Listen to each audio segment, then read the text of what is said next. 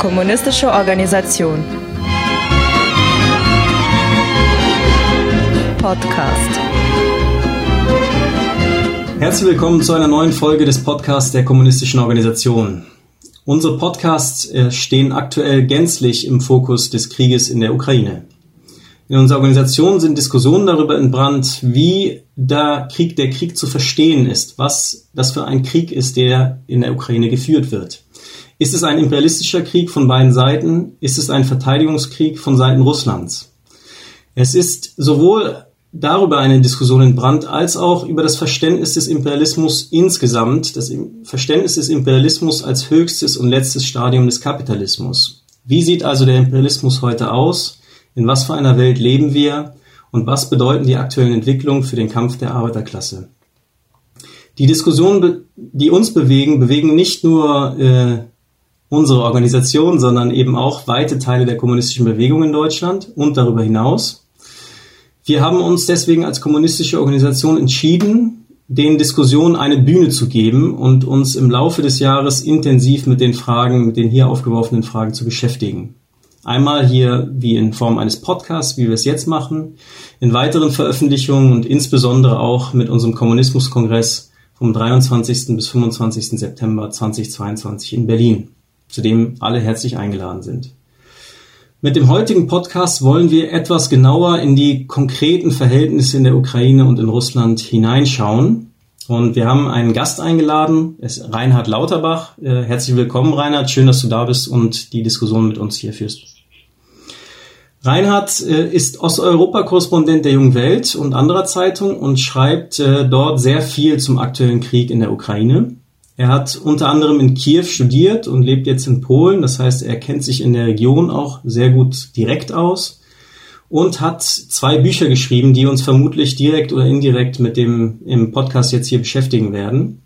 Das ist einmal das Buch Bürgerkrieg in der Ukraine von 2014 mit einer Überarbeitung von 2015 und das zweite Buch Das lange Sterben der Sowjetunion über die Perestroika und die Zeit in Russland nach der Konterrevolution. Dieses Buch hat er 2016 veröffentlicht.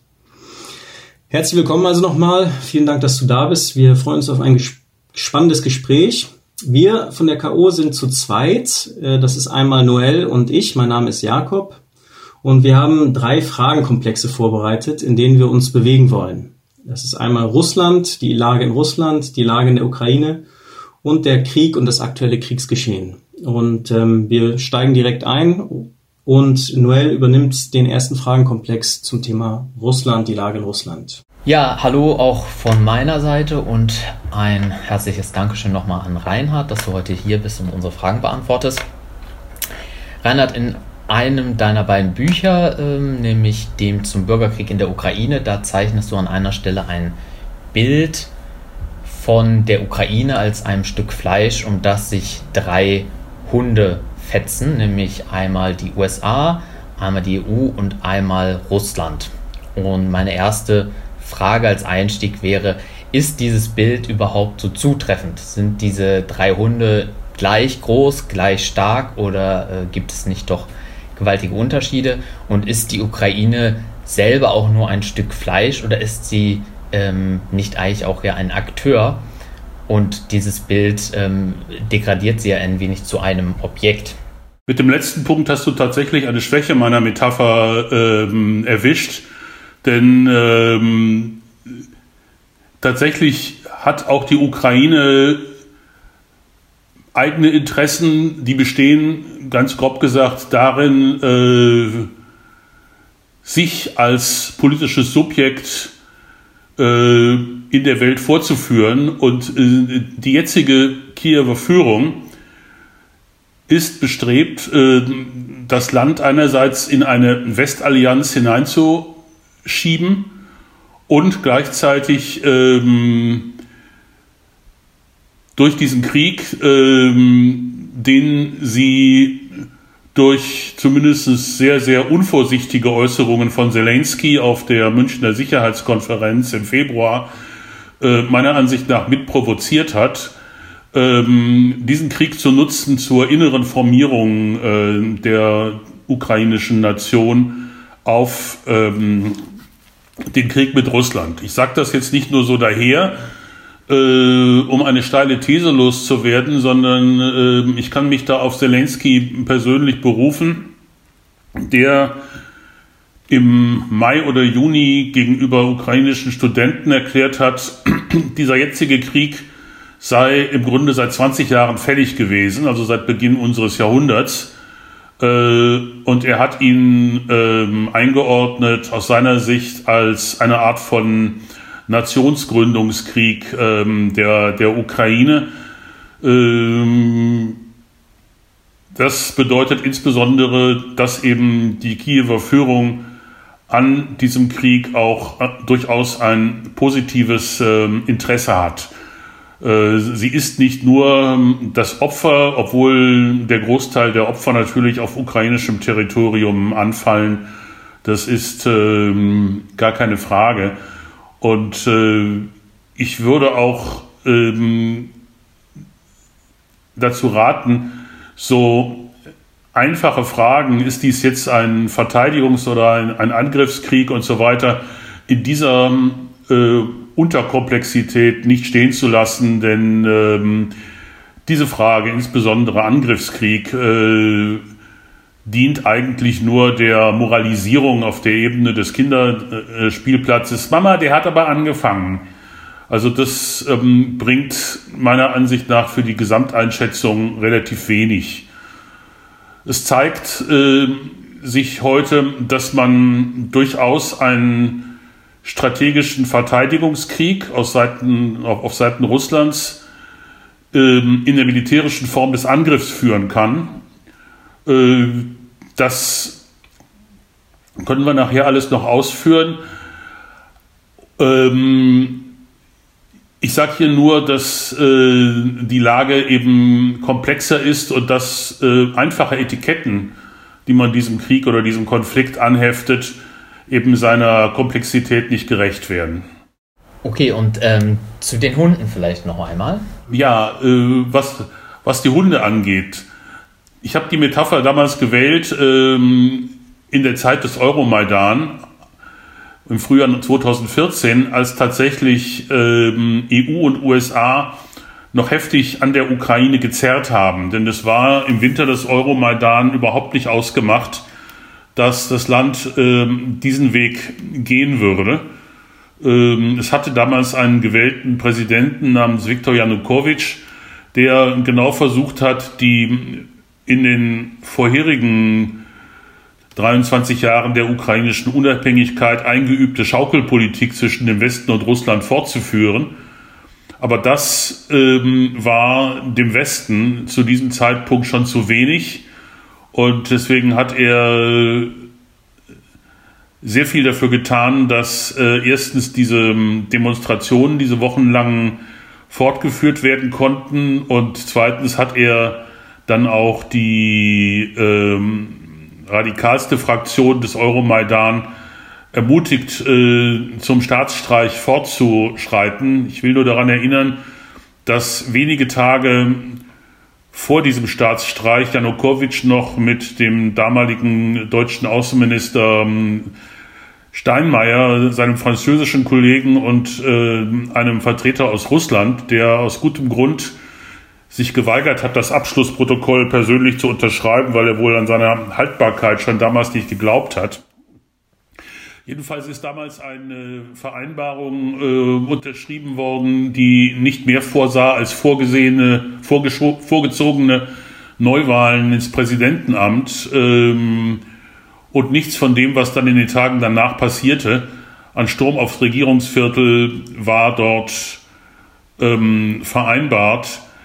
Da hat einfach der radikal-nationalistische Flügel der Maidan-Leute rekrutiert aus äh, ukrainischen Faschisten und Leuten, die im Solde der USA standen. Der Beleg dafür ist ähm, das berühmte Telefon von äh, Victoria Newland, wo sie mit ihrem Botschafter in Kiew besprochen hat, wer welchen Posten bekommt. Und als der Botschafter erwiderte, die EU sehe das aber anders, hat sie nur gesagt, fuck the EU. Mm Da haben also die USA eine treibende Rolle gespielt äh, und ähm, das tun sie jetzt äh, bei der Verlängerung dieses Krieges durch immer neue Waffenlieferungen äh, im Grunde auch. Die EU-Rolle dabei ist äh, die des Finanziers, der den Großteil der Wiederaufbaukosten bereits jetzt auf sich nimmt. Ähm, die Rede war bei einem kürzlichen Gebertreffen in der Schweiz von 720 Milliarden Euro über zehn Jahre. Aktuell hat äh, die ukrainische Regierung erklärt, sie brauche jeden Monat 9 Milliarden Dollar, also das sind ja beim jetzigen Kurs ungefähr genauso viele Euros, 9 Milliarden jeden Monat, um auch nur ihren laufenden Haushalt zu finanzieren, also die ganzen ähm, Löhne und Renten zu zahlen, noch ohne die Ausgaben für den Krieg. Das heißt, ähm, die Ukraine ist fiskalisch inzwischen zu 100 Prozent vom Westen abhängig ähm, und sie versucht aus dieser Abhängigkeit äh, für sich das Beste zu machen, um das Land eben in eine nationalistische Richtung zu schieben, ähm, von dem man befürchten muss, dass sie heute weiter verbreitet ist, als sie es 2014 noch war. Mich würde, äh, Reinhard, an dieser Stelle interessieren, weil du hast auch in einem, in einem Artikel vom August 2021 in der Jungen Welt, da hast du, der, der hat den Titel schon vom Selbstzweck zum Satelliten. Da beschreibst du ja dieses, äh, äh, diese Entwicklung ein bisschen, dass äh, die Ukraine sich vollständig abhängig gemacht hat vom Westen. Was mich daran äh, aber ein bisschen irritiert hat, ähm, da schreibst du auch über das Verhältnis von der ukrainischen Regierung äh, zur ukrainischen Oligarchie. Und es klingt so ein bisschen an, als würde äh, die ukrainische Regierung mit jetzt der Zelensky-Regierung im Interesse des Westens handeln, aber nicht so sehr im Interesse der eigenen Oligarchie. Jetzt hast du vorhin gesagt, äh, es gibt eigene Interessen in der Ukraine, aber hast sie auch auf die Regierung bezogen. Vielleicht kannst du noch mal, also weil mir das schwerfällt irgendwie zu verstehen, ähm, wie ist das Verhältnis der ukrainischen Regierung zum ukrainischen Kapital, also zu unter anderem den Oligarchen, die natürlich eine herausgehobene Rolle dabei spielen. Ähm, welche Interessen äh, haben Sie und sind die einfach äh, spielen die keine Rolle mehr oder äh, sind die deckungsgleich mit dem des Westens oder wie kann man das verstehen? Na, sie sind nicht deckungsgleich. Ähm, die Rolle, worauf ich damals angespielt habe, äh, die Rolle, die der Westen, der eben auch damals schon finanziell an allen Hebeln saß, ähm, der ähm, Zelensky-Regierung zugedacht hat, ist die, de facto den Heimvorteil des ukrainischen Kapitals zu neutralisieren. Dieser Heimvorteil beruht halt darauf, dass diese Leute ihre Insiderkenntnisse haben, dass sie schon große Teile der ukrainischen Wirtschaft unter sich aufgeteilt haben, äh, mit Mitteln, die allgemein bekannt sind, also sehr viel Korruption, sehr viel Hinterzimmerkungelei. Man muss das alles gar nicht moralisch betrachten. Äh, äh, so findet halt eine ursprüngliche Akkumulation statt das ist nirgendwo ein, ein schöner Prozess ähm, in, in weißen Samthandschuhen. So läuft das eben. Aber ähm, diese ursprüngliche Akkumulation hat aus Sicht des Westens teilweise eben dazu geführt, dass die falschen Leute heute über das große Geld verfügen. Und deswegen drängt er die ukrainische Regierung dazu, im Grunde ihre eigene herrschende Klasse etwas zurückzustutzen. Ich habe gerade vor ein paar Tagen eine kleine Glosse geschrieben über äh, den Nicht-Oligarchen Rinat Achmetov. Dieser Achmetov, das ist ähm, traditionell der reichste der ukrainischen Oligarchen. Er hat etwas an Vermögen verloren, weil eben einfach alles, was er im Donbass besessen hat und was bisher die Grundlage seines Reichtums war, ähm, ihm durch, die, durch den Krieg und äh, die Eroberung großer Teile der Region durch Russland ähm, verloren gegangen ist. Also ich sage nur als Stichwort die beiden Stahlwerke in Mariupol, die gehörten ihm, äh, von denen ist erstens physisch nichts mehr übrig. Und zweitens, selbst wenn physisch was übrig wäre, würde er das jetzt im Moment ähm, von den Volksrepubliken nicht zurückbekommen. Und in dieser Situation hat er sich entschlossen, seine Medienholding an den Staat abzugeben, weil der gleichzeitige Besitz von Unternehmensbeteiligungen und Medien in der ukrainischen Gesetzgebung als eines der Kriterien dafür äh, festgehalten ist, dass ein Unternehmer nicht einfach nur ein Unternehmer ist, sondern ein Oligarch. Äh, auch hier wieder äh, die Unterscheidung ist natürlich im Grunde willkürlich und bedeutet nicht mehr als der eine Unternehmer ist gut und der andere ist nicht so gut.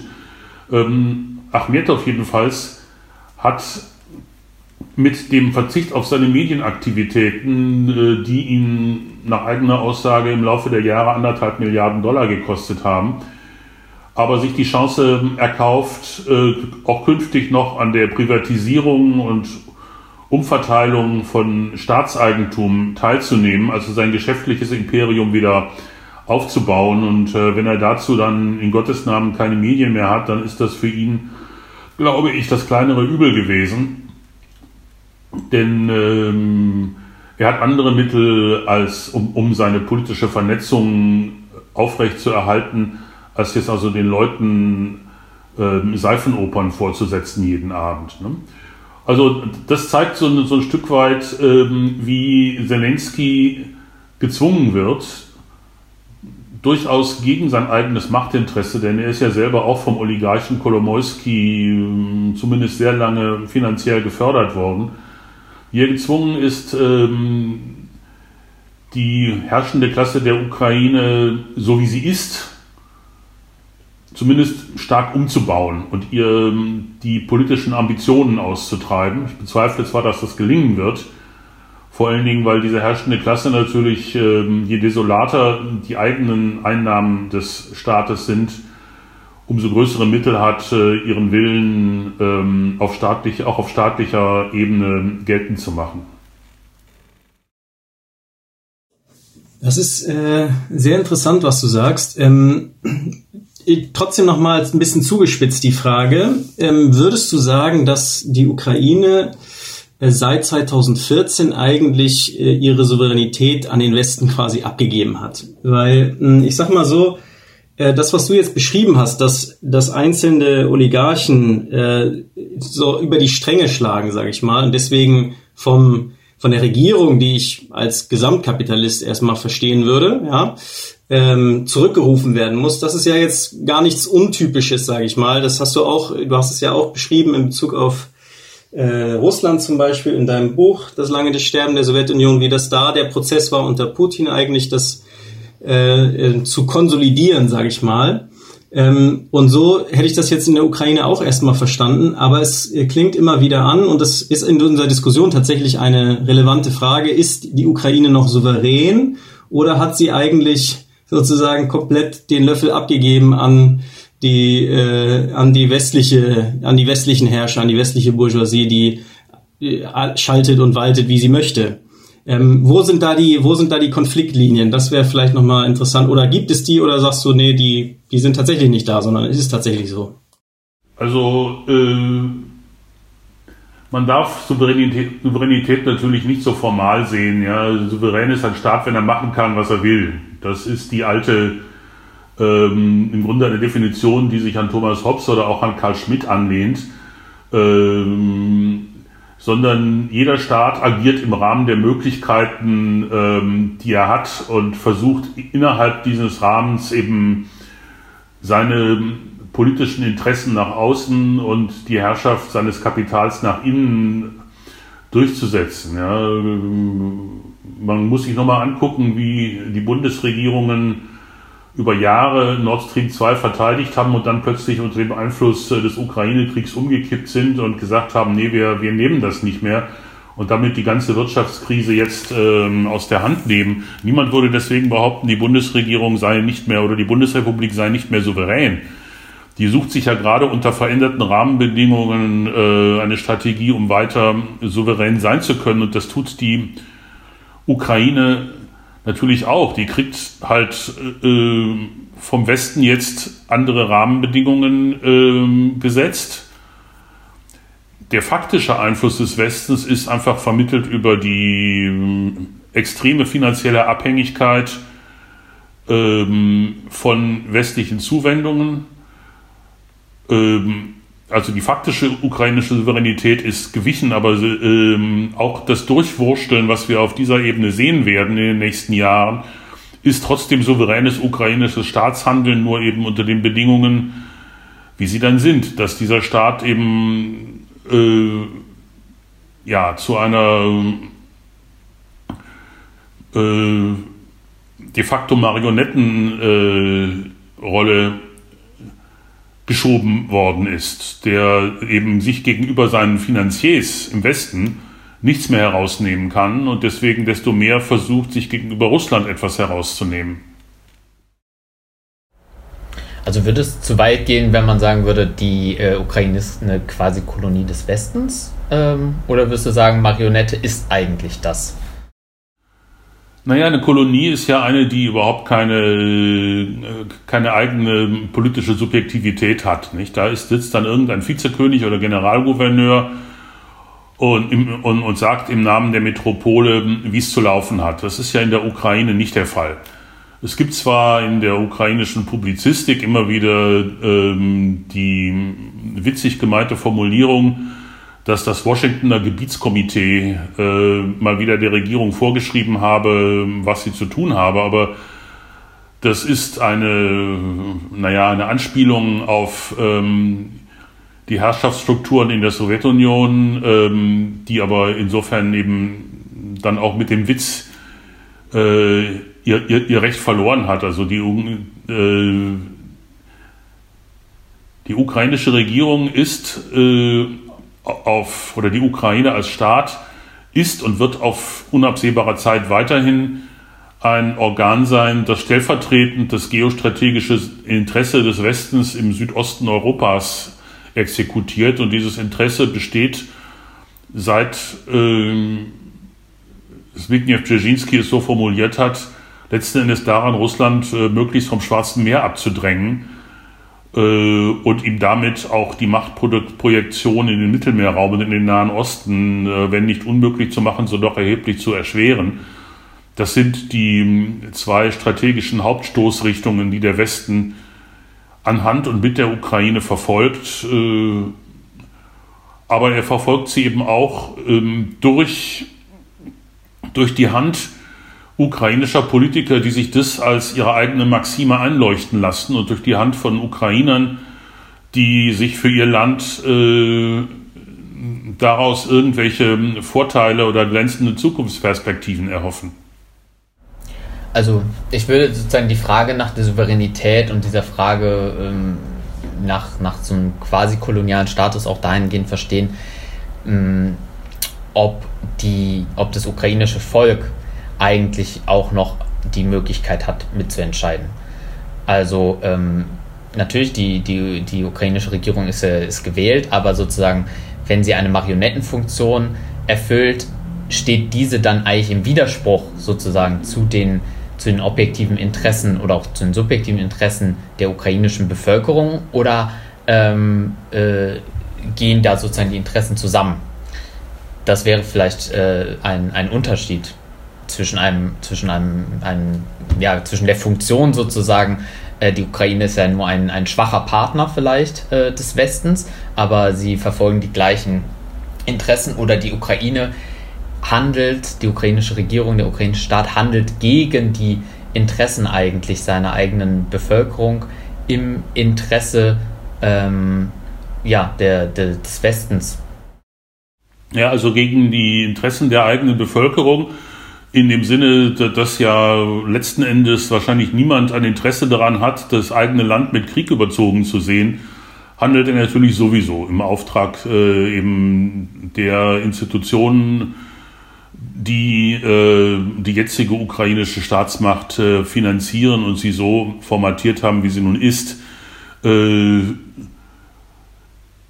In welchem Maße die einfachen Ukrainer äh, damit zufrieden sind, äh, das ist aus der Ferne sehr schwer zu entscheiden. Äh, vermutlich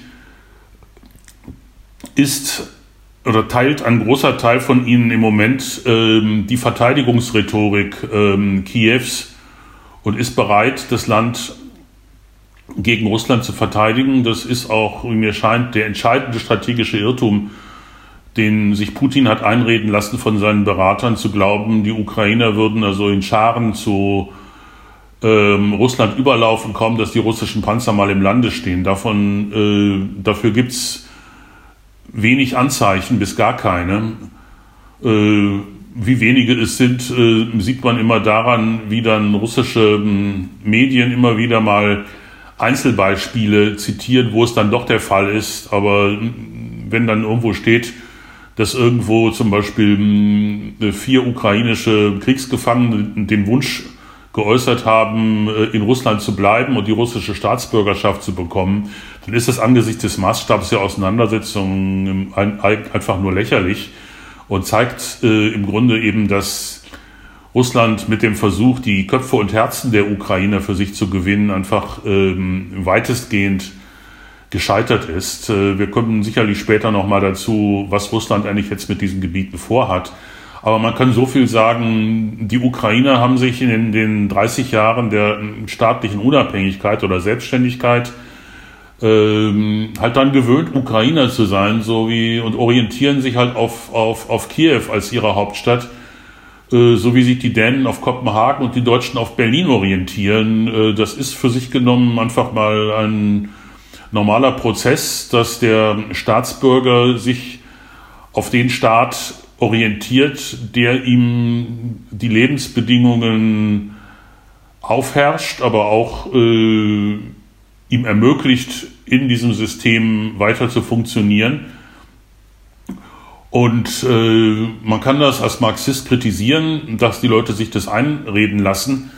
Aber das ist nochmal was anderes, eine marxistische Kritik an dieser, an diesem staatsbürgerlichen Opportunismus äh, zu formulieren als ähm, einfach, äh, so wie es Russland versucht, jetzt ähm, den Leuten zu suggerieren, ihre eigentliche Hauptstadt liege doch in Moskau. Also das ist äh, gescheitert, diese Prognose wage ich jetzt. Und da lasse ich mich auch nicht davon beirren, dass ähm, Russland jetzt vorhat, äh, praktisch seine, seine Staatsbürgerschaft zum Discount-Tarif abzugeben an die Bewohner der besetzten oder besetzten ukrainischen Gebiete.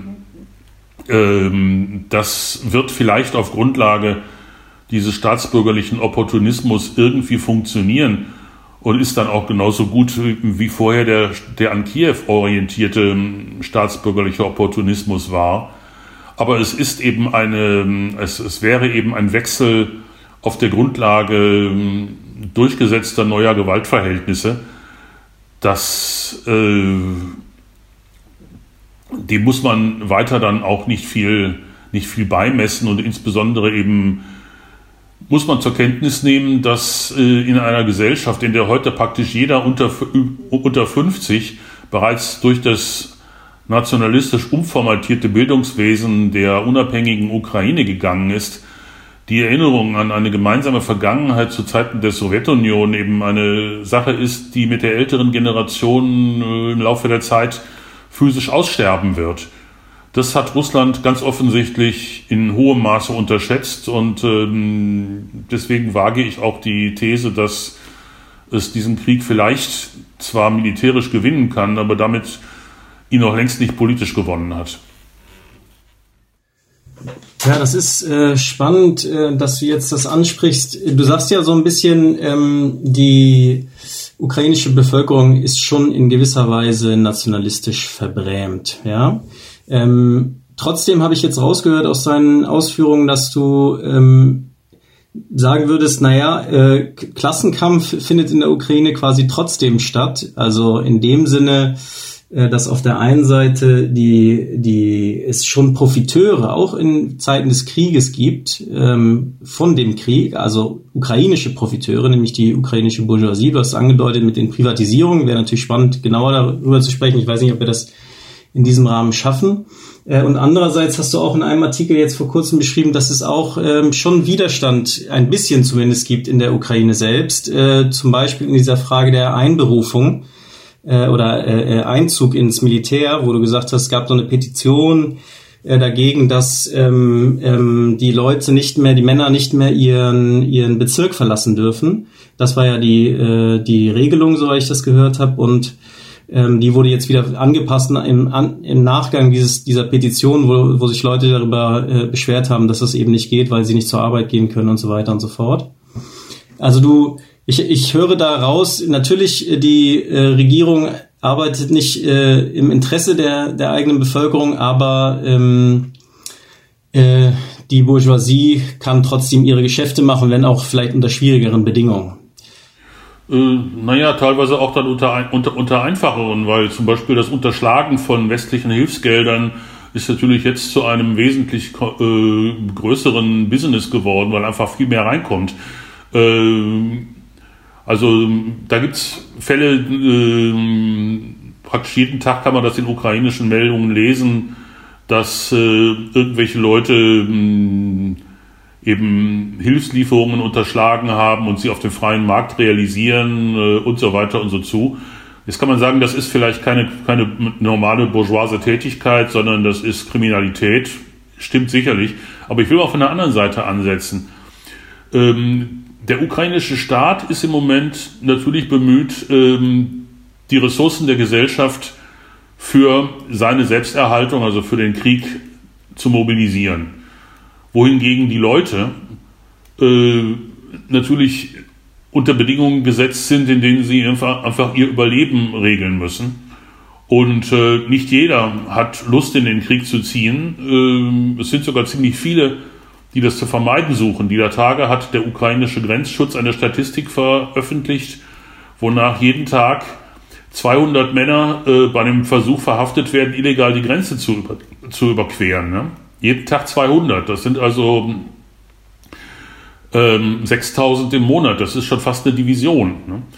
Ähm, und äh, also das Unbehagen über die Massenmobilisierung ist auch in der Ukraine meiner Ansicht nach relativ verbreitet, auch wenn äh, westliche Reporter, die dann äh, in Kiew in irgendwelchen Hipster-Cafés herumsitzen sitzen und sich von irgendwelchen Intellektuellen erzählen lassen, äh, wie gerne sie jetzt an die Front gehen würden, äh, nur aus irgendwelchen Gründen nicht können oder dieses vielleicht auch getan haben und es bisher überlebt haben. Also diese Kriegsbegeisterung, an der habe ich große Zweifel, äh, dass die so besteht, wie sie äh, zur Stärkung des ukrainischen Kampfgeistes in den inländischen und auch ähm, westlichen Sympathisantenmedien veröffentlicht wird. Interessant. Ähm, ich würde jetzt noch mal ein bisschen äh, von unserer Diskussion noch mal was reinbringen ähm, oder was ich öfter äh, oder immer mal wieder lese in in Artikeln über die aktuelle Auseinandersetzung ist ähm, so ein bisschen äh, die Fra Infragestellung eigentlich der ukrainischen Nation. So würde ich das mal bezeichnen. Vielleicht ich überspitze ich damit ein bisschen. Äh, ich werde nicht sicher nicht jedem Artikel gerecht, den ich da gelesen habe. Aber es ist schon immer wieder so, eigentlich gäbe es die Ukraine gar nicht wirklich. Und sie wäre nur zusammengenäht worden ähm, in der Zeit der Bolschewiki. Äh, das ist ja auch so ein bisschen äh, das, was äh, Wladimir Putin, der russische Präsident, sagt. Ähm, und wäre nochmal interessant von dir zu hören, weil wenn wir das Thema von der Souveränität aufmachen, dann wäre ja schon auch nochmal jetzt von der anderen Seite sozusagen das Thema aufzumachen. Ähm, ja, ähm, wie ist das mit der ukrainischen Nation? Vielleicht kannst du da, du hast in deinem Buch, glaube ich, auch mehr darüber geschrieben. Vielleicht kannst du noch mal ein bisschen uns ein paar Eckpunkte nennen, äh, wie du das siehst mit der ukrainischen Nation und äh, mit dem Donbass und der Krim. Gut, ähm, was du jetzt eben skizziert hast, das ist natürlich eins zu eins äh, die offizielle russische Lesart, ähm, wonach äh, die ukrainische Nation ein künstliches Gebilde sei. Ich sage dazu als Erwiderung, naja, in dem Sinne ist jede Nation künstlich. Ähm, man merkt es bloß irgendwann nicht mehr so. Ne? Äh, also die deutsche Nation ist, dass die deutsche Nation so konstituiert ist, wie sie jetzt konstituiert ist, Also ohne Österreich zum Beispiel ist es, ist das Ergebnis äh, des preußisch-österreichischen Krieges von 1866, der einfach Österreich aus ähm, dem Deutschen Bund herausgehauen hat, weil es der preußischen Hegemonie im Wege stand.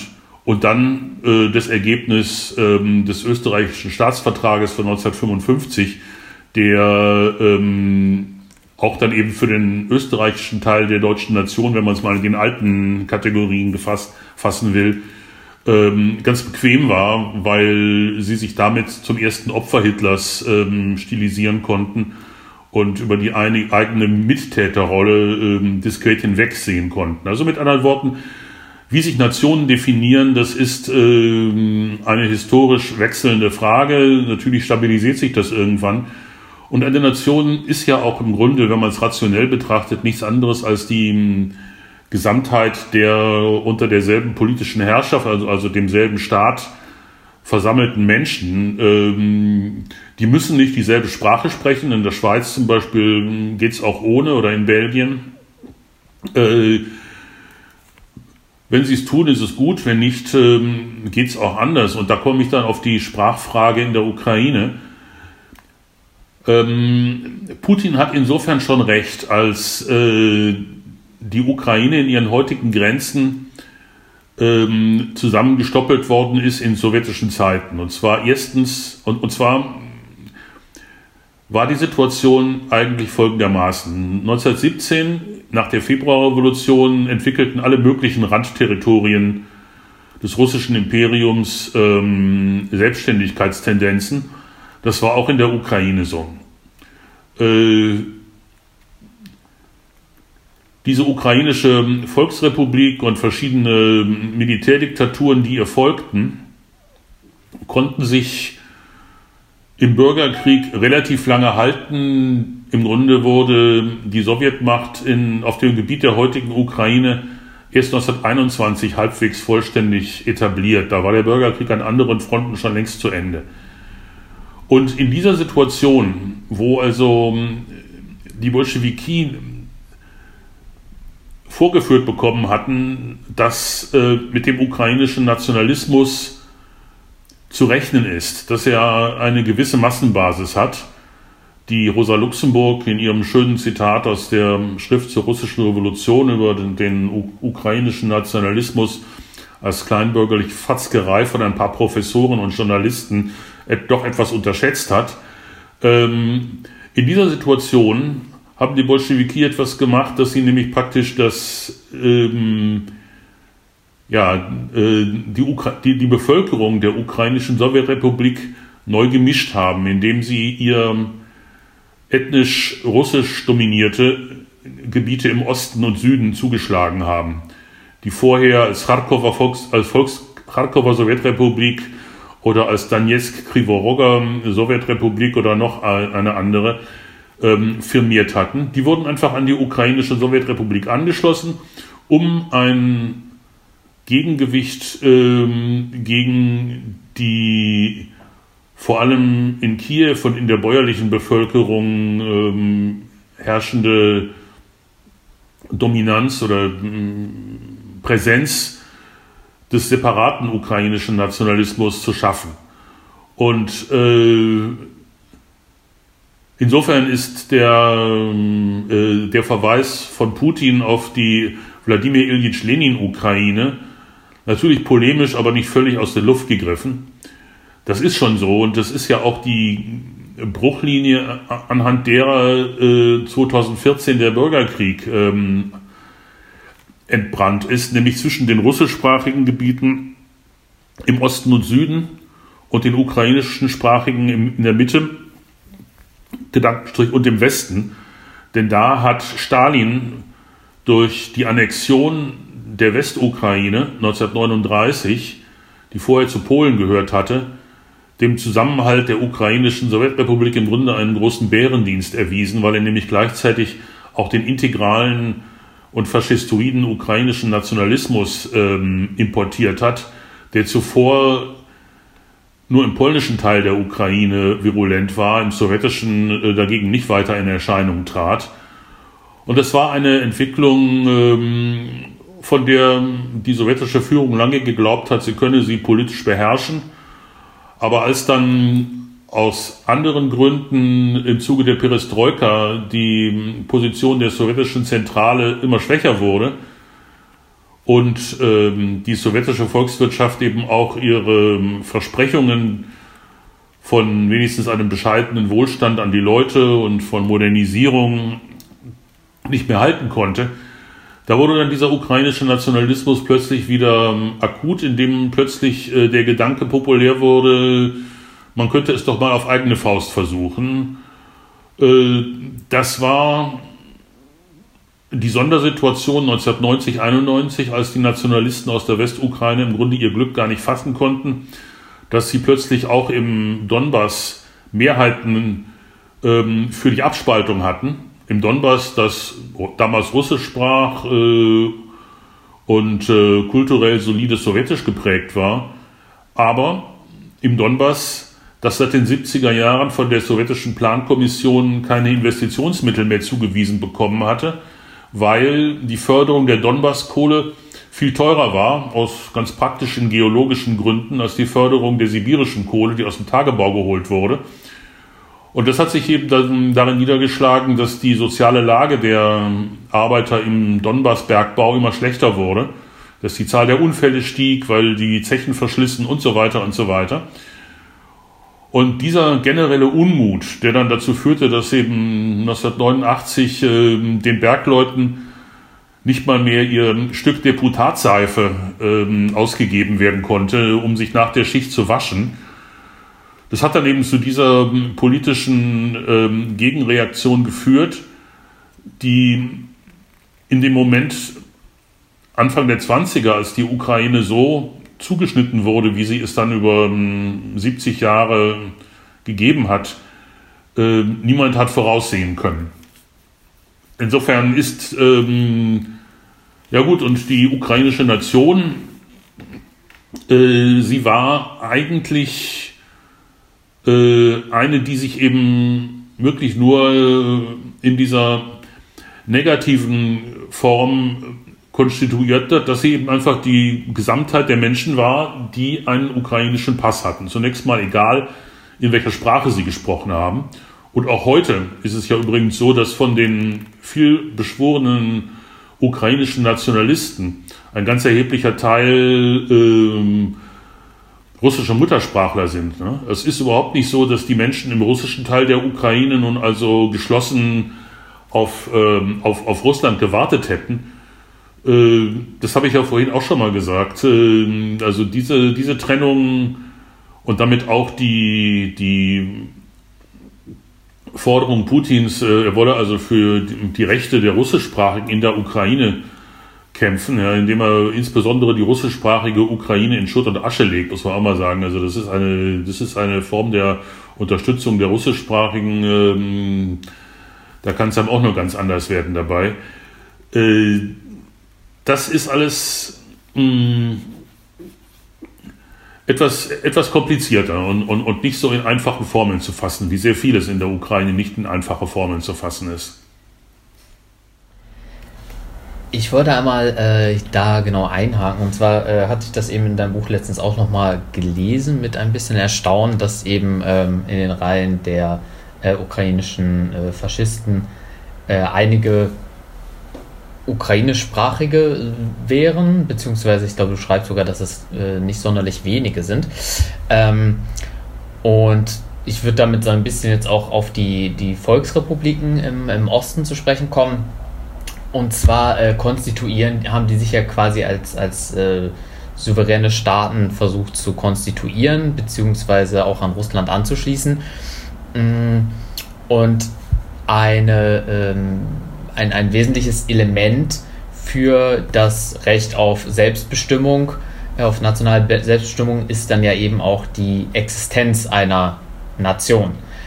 Du würdest diesem Narrativ aber offensichtlich widersprechen, oder? Also du sagst ja, dass ähm, eigentlich ist die, die Trennung in der Ukraine nicht entlang der, naja, Ethnien kann man es wahrscheinlich sowieso nicht nennen, eher sozusagen der, der Volksgruppen, der Sprachgruppen verläuft. Ist es dann eigentlich nur, in Anführungsstrichen, nur ein ein äh, politisches Argument, mit dem sich diese, diese Volksrepubliken losgetrennt haben und mit dem sie sich auch konstituieren. Also ist es eigentlich kein, sind es keine kleinen Nationalstaaten, sondern sind es eigentlich, äh, naja, die Frage ist dann, was ist es, antifaschistische Republiken, Gegenprojekte ähm, äh, oder einfach nur der Versuch, sich sozusagen Kiew zu entziehen?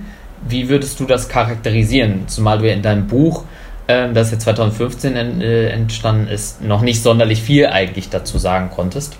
Ja, ähm, eben. Das war damals am Anfang dieses Prozesses.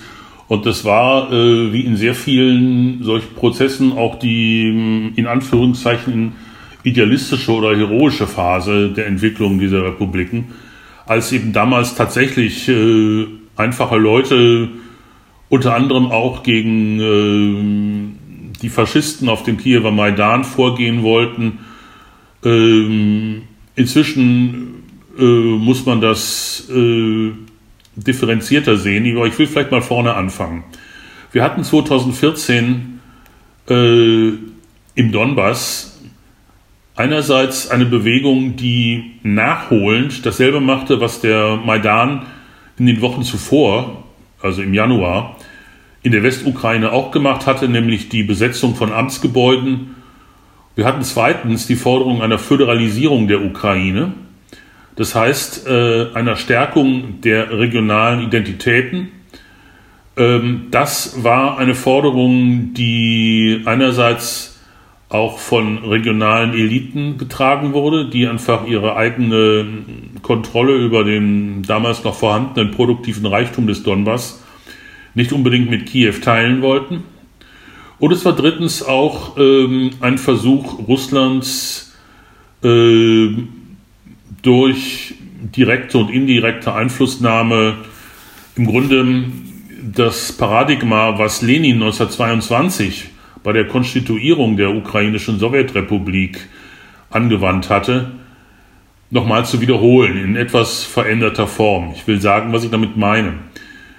Die Absicht Russlands hinter der, hinter der Forderung nach Föderalisierung der Ukraine war, äh, der ukrainischen inneren Staatsverfassung starke russischsprachige und, äh, wie man hoffte, auf Russland orientierte Regionen zu implantieren, die dann eben dem, der, der Drift des ganzen Landes in Richtung NATO etwas entgegensetzen sollten.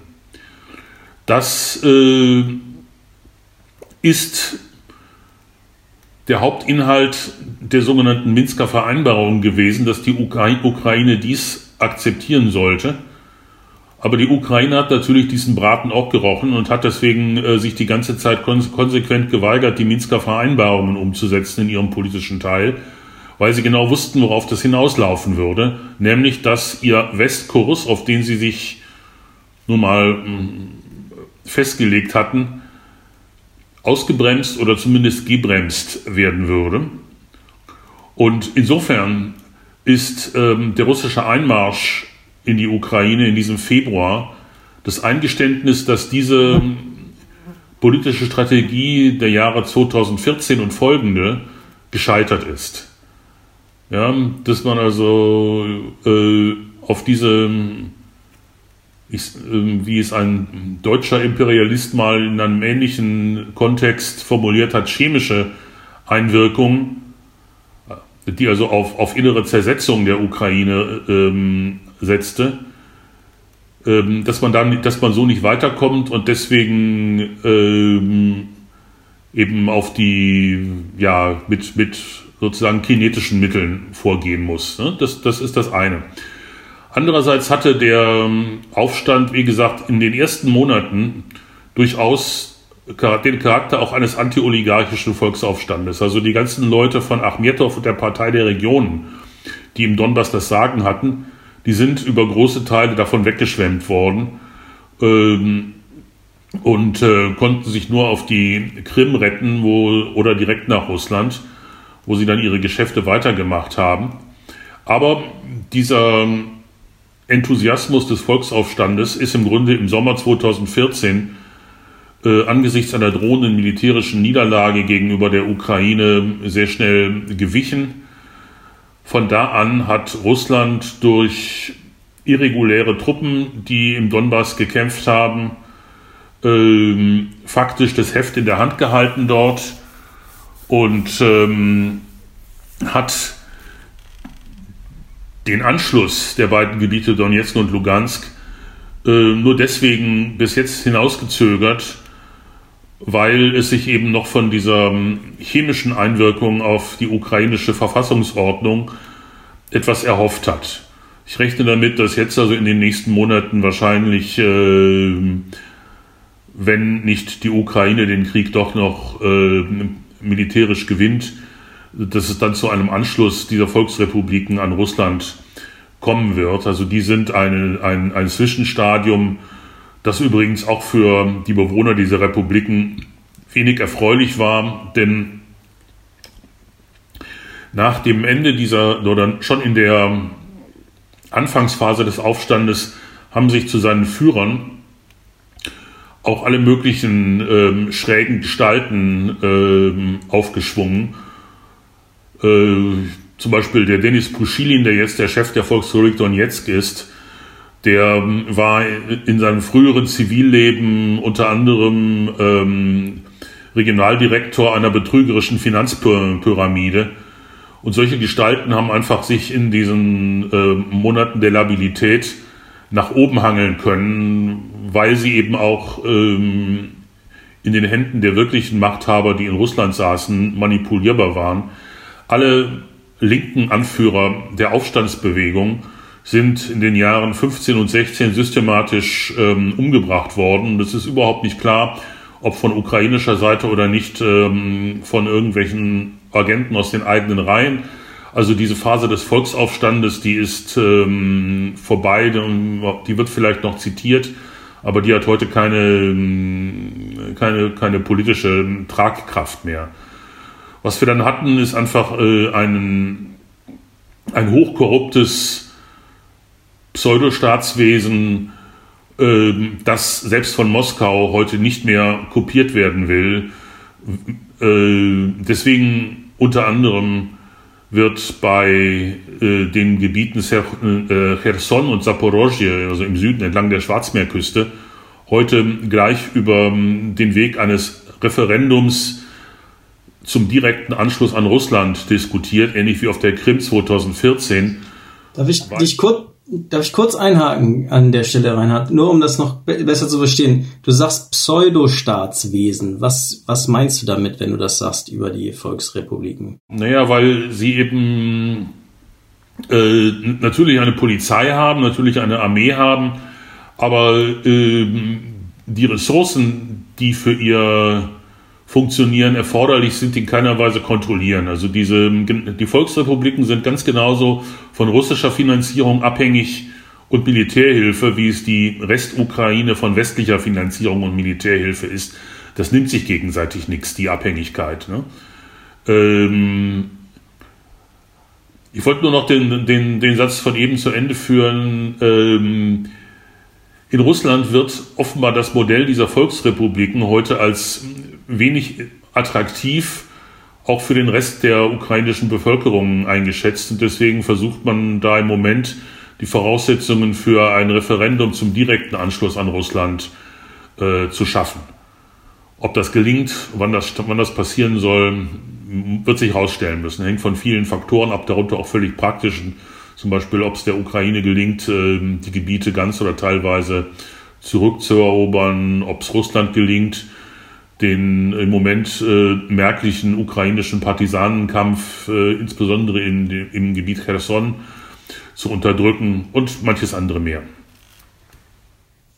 Du sagst also, die ähm, Volksrepubliken sind eigentlich ein, ein, ein, ein normales bürgerliches Staatswesen, Pseudostaatswesen, sagst du, weil es so stark abhängig ist von, von äh, Russland und eigentlich nicht über äh, nicht eigen entscheiden kann sozusagen.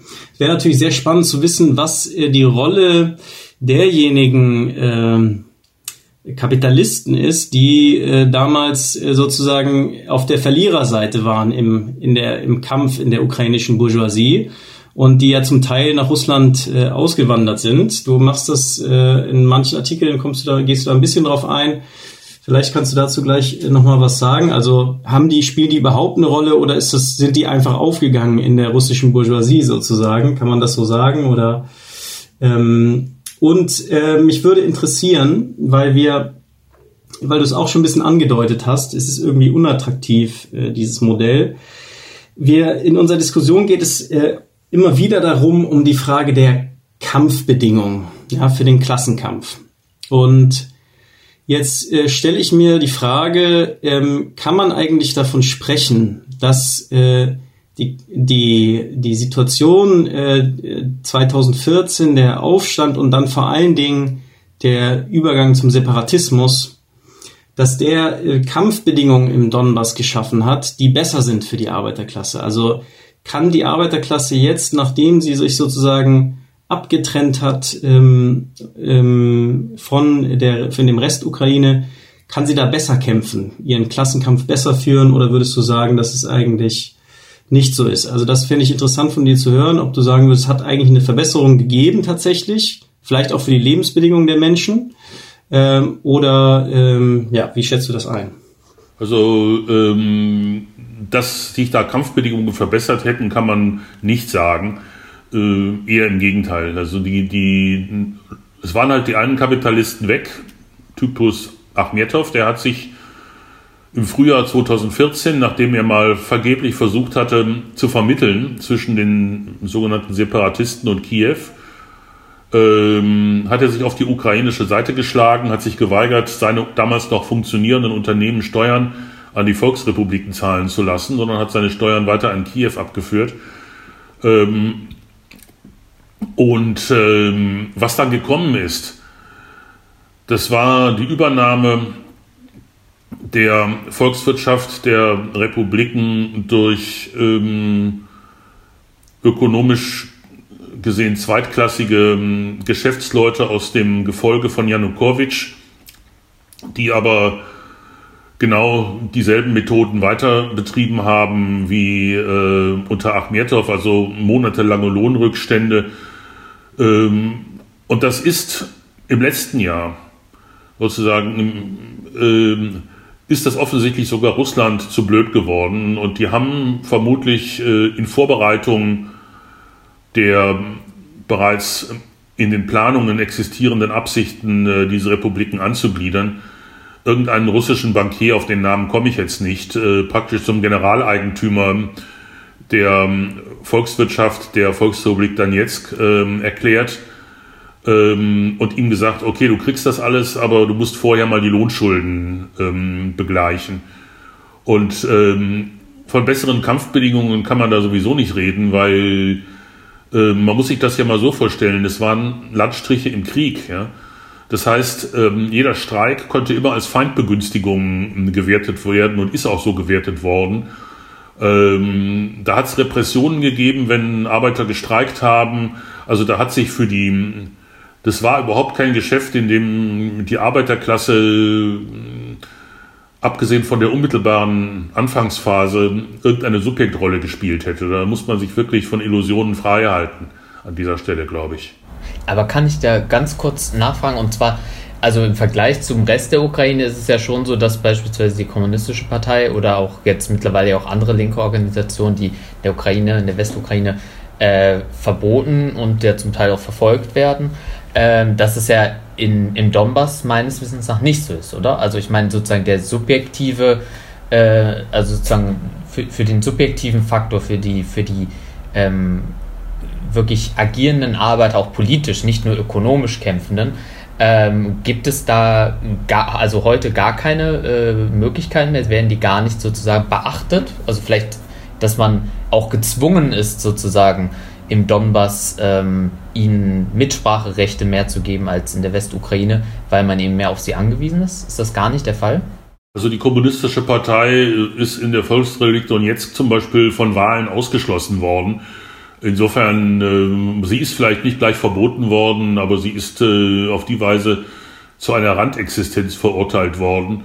Und ähm, sie steht natürlich in den Volksrepubliken verstärkt in dem Dilemma, unter dem die viel größere und mächtigere ähm, kommunistische Partei der Russischen Föderation von Gennady Suganov in Russland auch steht.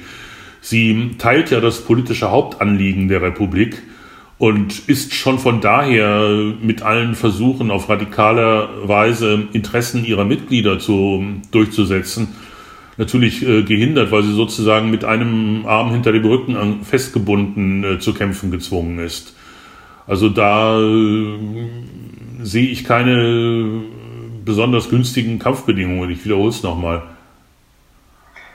Das einzige, der einzige soziale Vorteil, wenn man so will, ist, dass in den Volksrepubliken Donetsk und Lugansk die ganzen Kommunalabgaben, also Miete, Stromkosten, Heizung etc., im Wesentlichen auf dem Niveau von 2014 geblieben sind, während sie in der West- West und Zentralukraine inzwischen ungefähr wahrscheinlich auf das Zehnfache gestiegen sind ähm, und die Leute da eben tatsächlich in der Situation sind seit langem, dass sie eigentlich äh, ihre Heizrechnungen oder ihre, ihre Warmwasserrechnungen gar nicht mehr bezahlen können.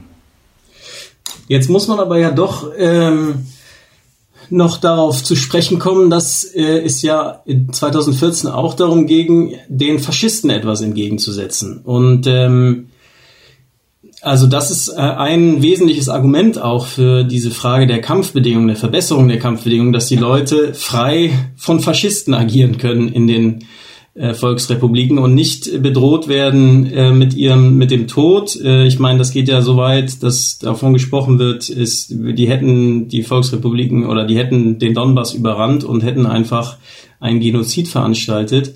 Ähm, was sagst du äh, dazu, zu dieser Frage äh, der Bedeutung des Faschismus und auch vielleicht direkt zur Frage, hättest du denn gesehen, dass es Alternativen zum Separatismus gegeben hätte? Weil das ist ja immer die Frage. Also das eine ist äh, die Anerkennung des Aufstands, wo, glaube ich, keiner Zweifel dran hat, dass äh, die Leute dort mit äh, legitimen äh, Interessen sich gewehrt haben. Äh, aber ist die Frage, muss das gleich ein Separatismus ein Separatismus daraus folgen, gleich eigenständige Staatsgebilde aufzubauen. Ja, zum Separatismus hat im Grunde ja Kiew die, die Republiken gezwungen. Die ursprüngliche Forderung war die Föderalisierung der Ukraine, also durchaus das, den, der Erhalt ähm, des gemeinsamen Staates nur unter institutioneller Stärkung der Regionen mit all den Implikationen, die ich schon genannt habe. Ähm, in den Separatismus hat Kiew die, die Regionen ähm, getrieben, indem es nämlich genau seine Faschistenbataillone in Marsch gesetzt hat, die äh, eben am 9. Mai 2014 in Mariupol gewütet haben, die vorher am 2. Mai in Odessa eine Probe ihres Könnens und ihrer Skrupellosigkeit gegeben hatten, als sie die Leute im Gewerkschaftshaus bei lebendigem Leibe angezündet haben und so weiter und so fort. Ähm, also äh, diese Eskalation, die war von Kiew ähm, wahrscheinlich auch gewollt, weil man eben mit diesen Leuten nicht mehr auf der Ebene reden wollte, dass sie eine anerkannte staatsbürgerliche Position vertreten. Und die Faschisten waren dabei bloß die, die Stoßtruppe, ja, die, die, die die Drecksarbeit gemacht hat. Ähm, die, die politische Aussage, dass man mit diesen ähm, wie es dann immer gesagt wurde, Wattenträger, Wattejackenträgern, ja, ähm, dass man mit denen, dass man die nicht mehr will und dass man sie nur zurück will um den Preis ihrer politischen Unterwerfung unter die neue Staatsräson. Das ist von äh, Seiten der maßgeblichen ukrainischen Politiker auch schon 2014 formuliert worden. Äh, und ähm, da waren die Faschisten nur das, ähm, äh, äh das ausführende Organ. Also ja, natürlich, man hat äh, sich in den Volksrepubliken die ukrainischen Faschisten vom Halse gehalten, aber man hat dafür andererseits alle möglichen ähm, russischen reaktionären Vereine wie Kosaken und, und äh, Monarchisten und sowas bekommen. Äh, also auch von der Seite äh, sehe ich nicht wirklich, dass da jetzt also irgendwelche Kampfbedingungen sich in besonderem Maße verbessert hätten. Aber würdest du äh, sagen, dass dieses Stichwort, das ähm, Jakob gerade schon mal eingeworfen hat, denn überhaupt zutrifft, nämlich der Völkermord? Also das ist ja das eigentlich, was äh, Russland, die russische Regierung sehr herausgestellt hat. Da würde ein Völkermord anstehen. Du hast ja sozusagen dieses ganze nationale Narrativ eigentlich schon in Frage gestellt, also dass es äh, um, um nationale Minderheit äh, im Donbass gehen würde. Ähm, heißt es dann auch, dass das ähm, nicht äh, im Raum stand, diese Möglichkeit einerseits, also dass es sich um Völkermord handeln würde und andererseits, wenn man jetzt vielleicht ein bisschen weggeht von diesem ja juristischen und dann sich auch um, umstrittenen Begriff, was, was wollten die Faschisten mit, der, mit dem Donbass machen? Also die, es war ja erklärtes Ziel auch des Staates äh, de, de, und, und Kiews, ähm, den Donbass zurückzuerobern, was wäre denn, äh, was, was hätte der Bevölkerung dort geblüht? Also wären sie vertrieben worden, umgebracht oder ähm, ja, dann doch äh, eingegliedert äh, mit Staatsbürgerschaft und alles gut? Äh, wenn sie sich unterworfen hätten, wären sie wahrscheinlich eingegliedert worden, äh, aber nun wollten sie sich eben in ihrer Mehrheit nicht unterworfen. Also es hat im Laufe der Jahre 14 und 15 im Donbass auch eine Sortierung gegeben die Leute, die für die Ukraine waren, also für die Westoption, das war eine Minderheit, aber durchaus eine von schätzungsweise 20, 25 Prozent, die sind damals schon weg. Die sind nicht mehr da im Donbass. Ähm, insofern hat, sich, hat, hat eben da eine Sortierung der Leute auch nach politischen Präferenzen stattgefunden. Ähm, was ähm, die Ukraine mit dem Donbass gemacht hätte, wenn sie es zurückbekommen hätte, das ist eine spekulative Frage. Natürlich sind alle möglichen ähm, radikalen Proklamationen und, und, und, und Hasspredigten erklungen. Aber ähm, ich glaube, einen expliziten Genozid hätten auch die westlichen Geldgeber äh, der Ukraine nicht durchgehen lassen, weil, äh, ja, weil das erste natürlich ein Argument auf dem, also Wasser auf die, auf die Mühlen Russlands geworden wäre. Und zweitens die EU als ein multinationales ähm, Vorhaben äh, mit solchen Kategorien erstmal nicht viel, nicht viel anfangen kann. Ja? Also man kann da an der Stelle darauf verweisen, dass zu den Kriterien für die Eröffnung von Beitrittsverhandlungen mit der Ukraine unter anderem auch, und das ist das einzig Positive dran, ähm, die Bereinigung dieser ganzen aus moderner imperialistischer Sichtweise völlig dysfunktionalen und dummen Sprachenkonflikte herrscht. Ja, also es ist ja so, dass äh, zum Beispiel die Leute im Gebrauch ihrer Muttersprache einzuschränken, dass die das sicherste, das sicherste Rezept ist, um einfach für schlechte Laune bei denen, die, bei den Unterworfenen zu sorgen. Das hat das Bismarckreich bei seiner polnischen Minderheit ähm, über Jahrzehnte erfahren und hat ähm, das Problem die ganze Zeit zwischen 1870 und 1918 nicht in den Griff bekommen. Und äh, das hätte die Ukraine ganz genauso zu spüren bekommen, zumal sie ja auch, äh, wie ich vorhin schon mal sagte, in anderem Zusammenhang durchaus auch loyale Bürger hat, die Russisch äh, als Muttersprache sprechen. Äh, also diese, die, diese ganze radikalisierte Sprachpolitik ist im Grunde eine dysfunktionale Dummheit. Äh, äh, und wenn man sich mal fiktiv in die Rolle eines gutwilligen Beraters der Ukraine begeben wollte, müsste man ihr sagen, Leute, ihr seht doch jetzt, ja, dass eure Leute im Grunde weitgehend unabhängig von der Muttersprache euer Land zu verteidigen bereit sind ähm, und dass jedenfalls die Verteidigungsbereitschaft nicht von der Muttersprache abhängt. Also dann lasst sie doch in Gottes Namen so reden, wie ihnen der Schnabel gewachsen ist. Ähm, aber da ist eben diese nationalistische Intelligenz aus Galizien äh, dagegen, die in Kiew den ganzen Bildungsapparat und die entsprechenden Kulturministerien und so fort ähm, beherrscht und die umgekehrt jetzt eben die Benutzung der ukrainischen Sprache zum politischen Loyalitätskriterium macht. Wobei man da ja schon sagen muss, also dass die ähm, EU, die NATO, der Westen äh, ja durchaus in gerade in Kriegszeiten wenig Probleme mit einer Ethnisierung haben. Also wenn ich jetzt mal Stichwort Jugoslawien einwerfe, da war das ja sozusagen der Hebel, um einmal dieses äh, Vielvölkerprojekt irgendwie auseinanderzubrechen. Ähm, und ähm, Palästina vielleicht anderes äh, Stichwort, wo ja auch äh, eine ethnische Säuberung, vielleicht schleichender Genozid mit unterstützt wird. Und es ist auch gerade so, dass sozusagen in Bezug auf Russland die, diese, die, die nationalen ähm, äh, ja, Spaltung, eigentlich sozusagen Spaltungsmechanismen über, über nationale und, und äh, Nationalitätenfragen doch sehr oft eigentlich vom Westen angesetzt wird, oder nicht? Also ich meine, dass man sagt, okay, wenn wir die Ukraine in ein paar Jahren ähm, integrieren oder in also ein paar Jahren, weiß ich nicht, fünf Jahre, zehn Jahre, 15 Jahre, ich weiß nicht, was realistisch ist. Äh, vielleicht kannst du dazu ja auch nochmal was sagen. Aber wenn die Ukraine wirklich irgendwann in die EU rein sollte, dann äh, ist es ja nochmal eine ganz andere Gemengelage als jetzt gerade, wo man die Ukraine doch als eigentlich als ein Aufmarschgebiet gegen Russland benutzt und da muss sie doch aggressiv sein, oder? Also auch die, du, du sprichst von Dysfunktionalismus, aber in Kriegszeiten sind ja Faschisten eigentlich was Gutes, oder? Also auch aus Sicht der EU. Naja, man, eben, man, man bedient sich ihrer, aber äh, das heißt eben auch nicht, dass man ihre Ziele bis zum letzten, äh, bis zum letzten teilt. Ne?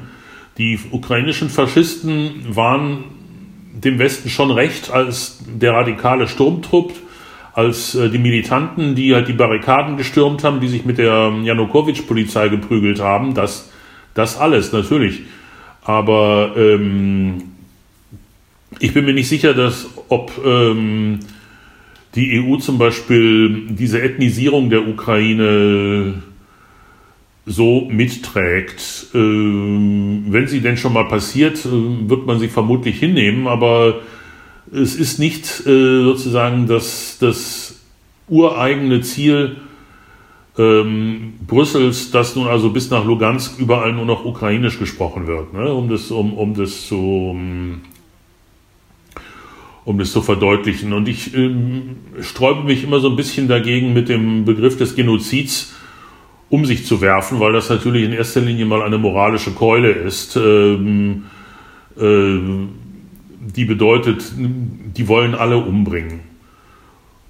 Wahrscheinlich wäre es eher so gewesen, äh, und da, da gab es tatsächlich auf der ukrainischen Seite in der Planungsphase 2015, also zu Beginn des Konflikts um den Donbass, äh, Überlegungen, sich an der kroatischen Kriegführung in der Krajina, also die Operation Oluja von 2005, äh, zu orientieren, mit anderen Worten, da einzumarschieren, Schrecken zu verbreiten und eine Massenflucht auszulösen, womit man dann die Leute los gewesen wäre als ein potenziell unsicheres Element.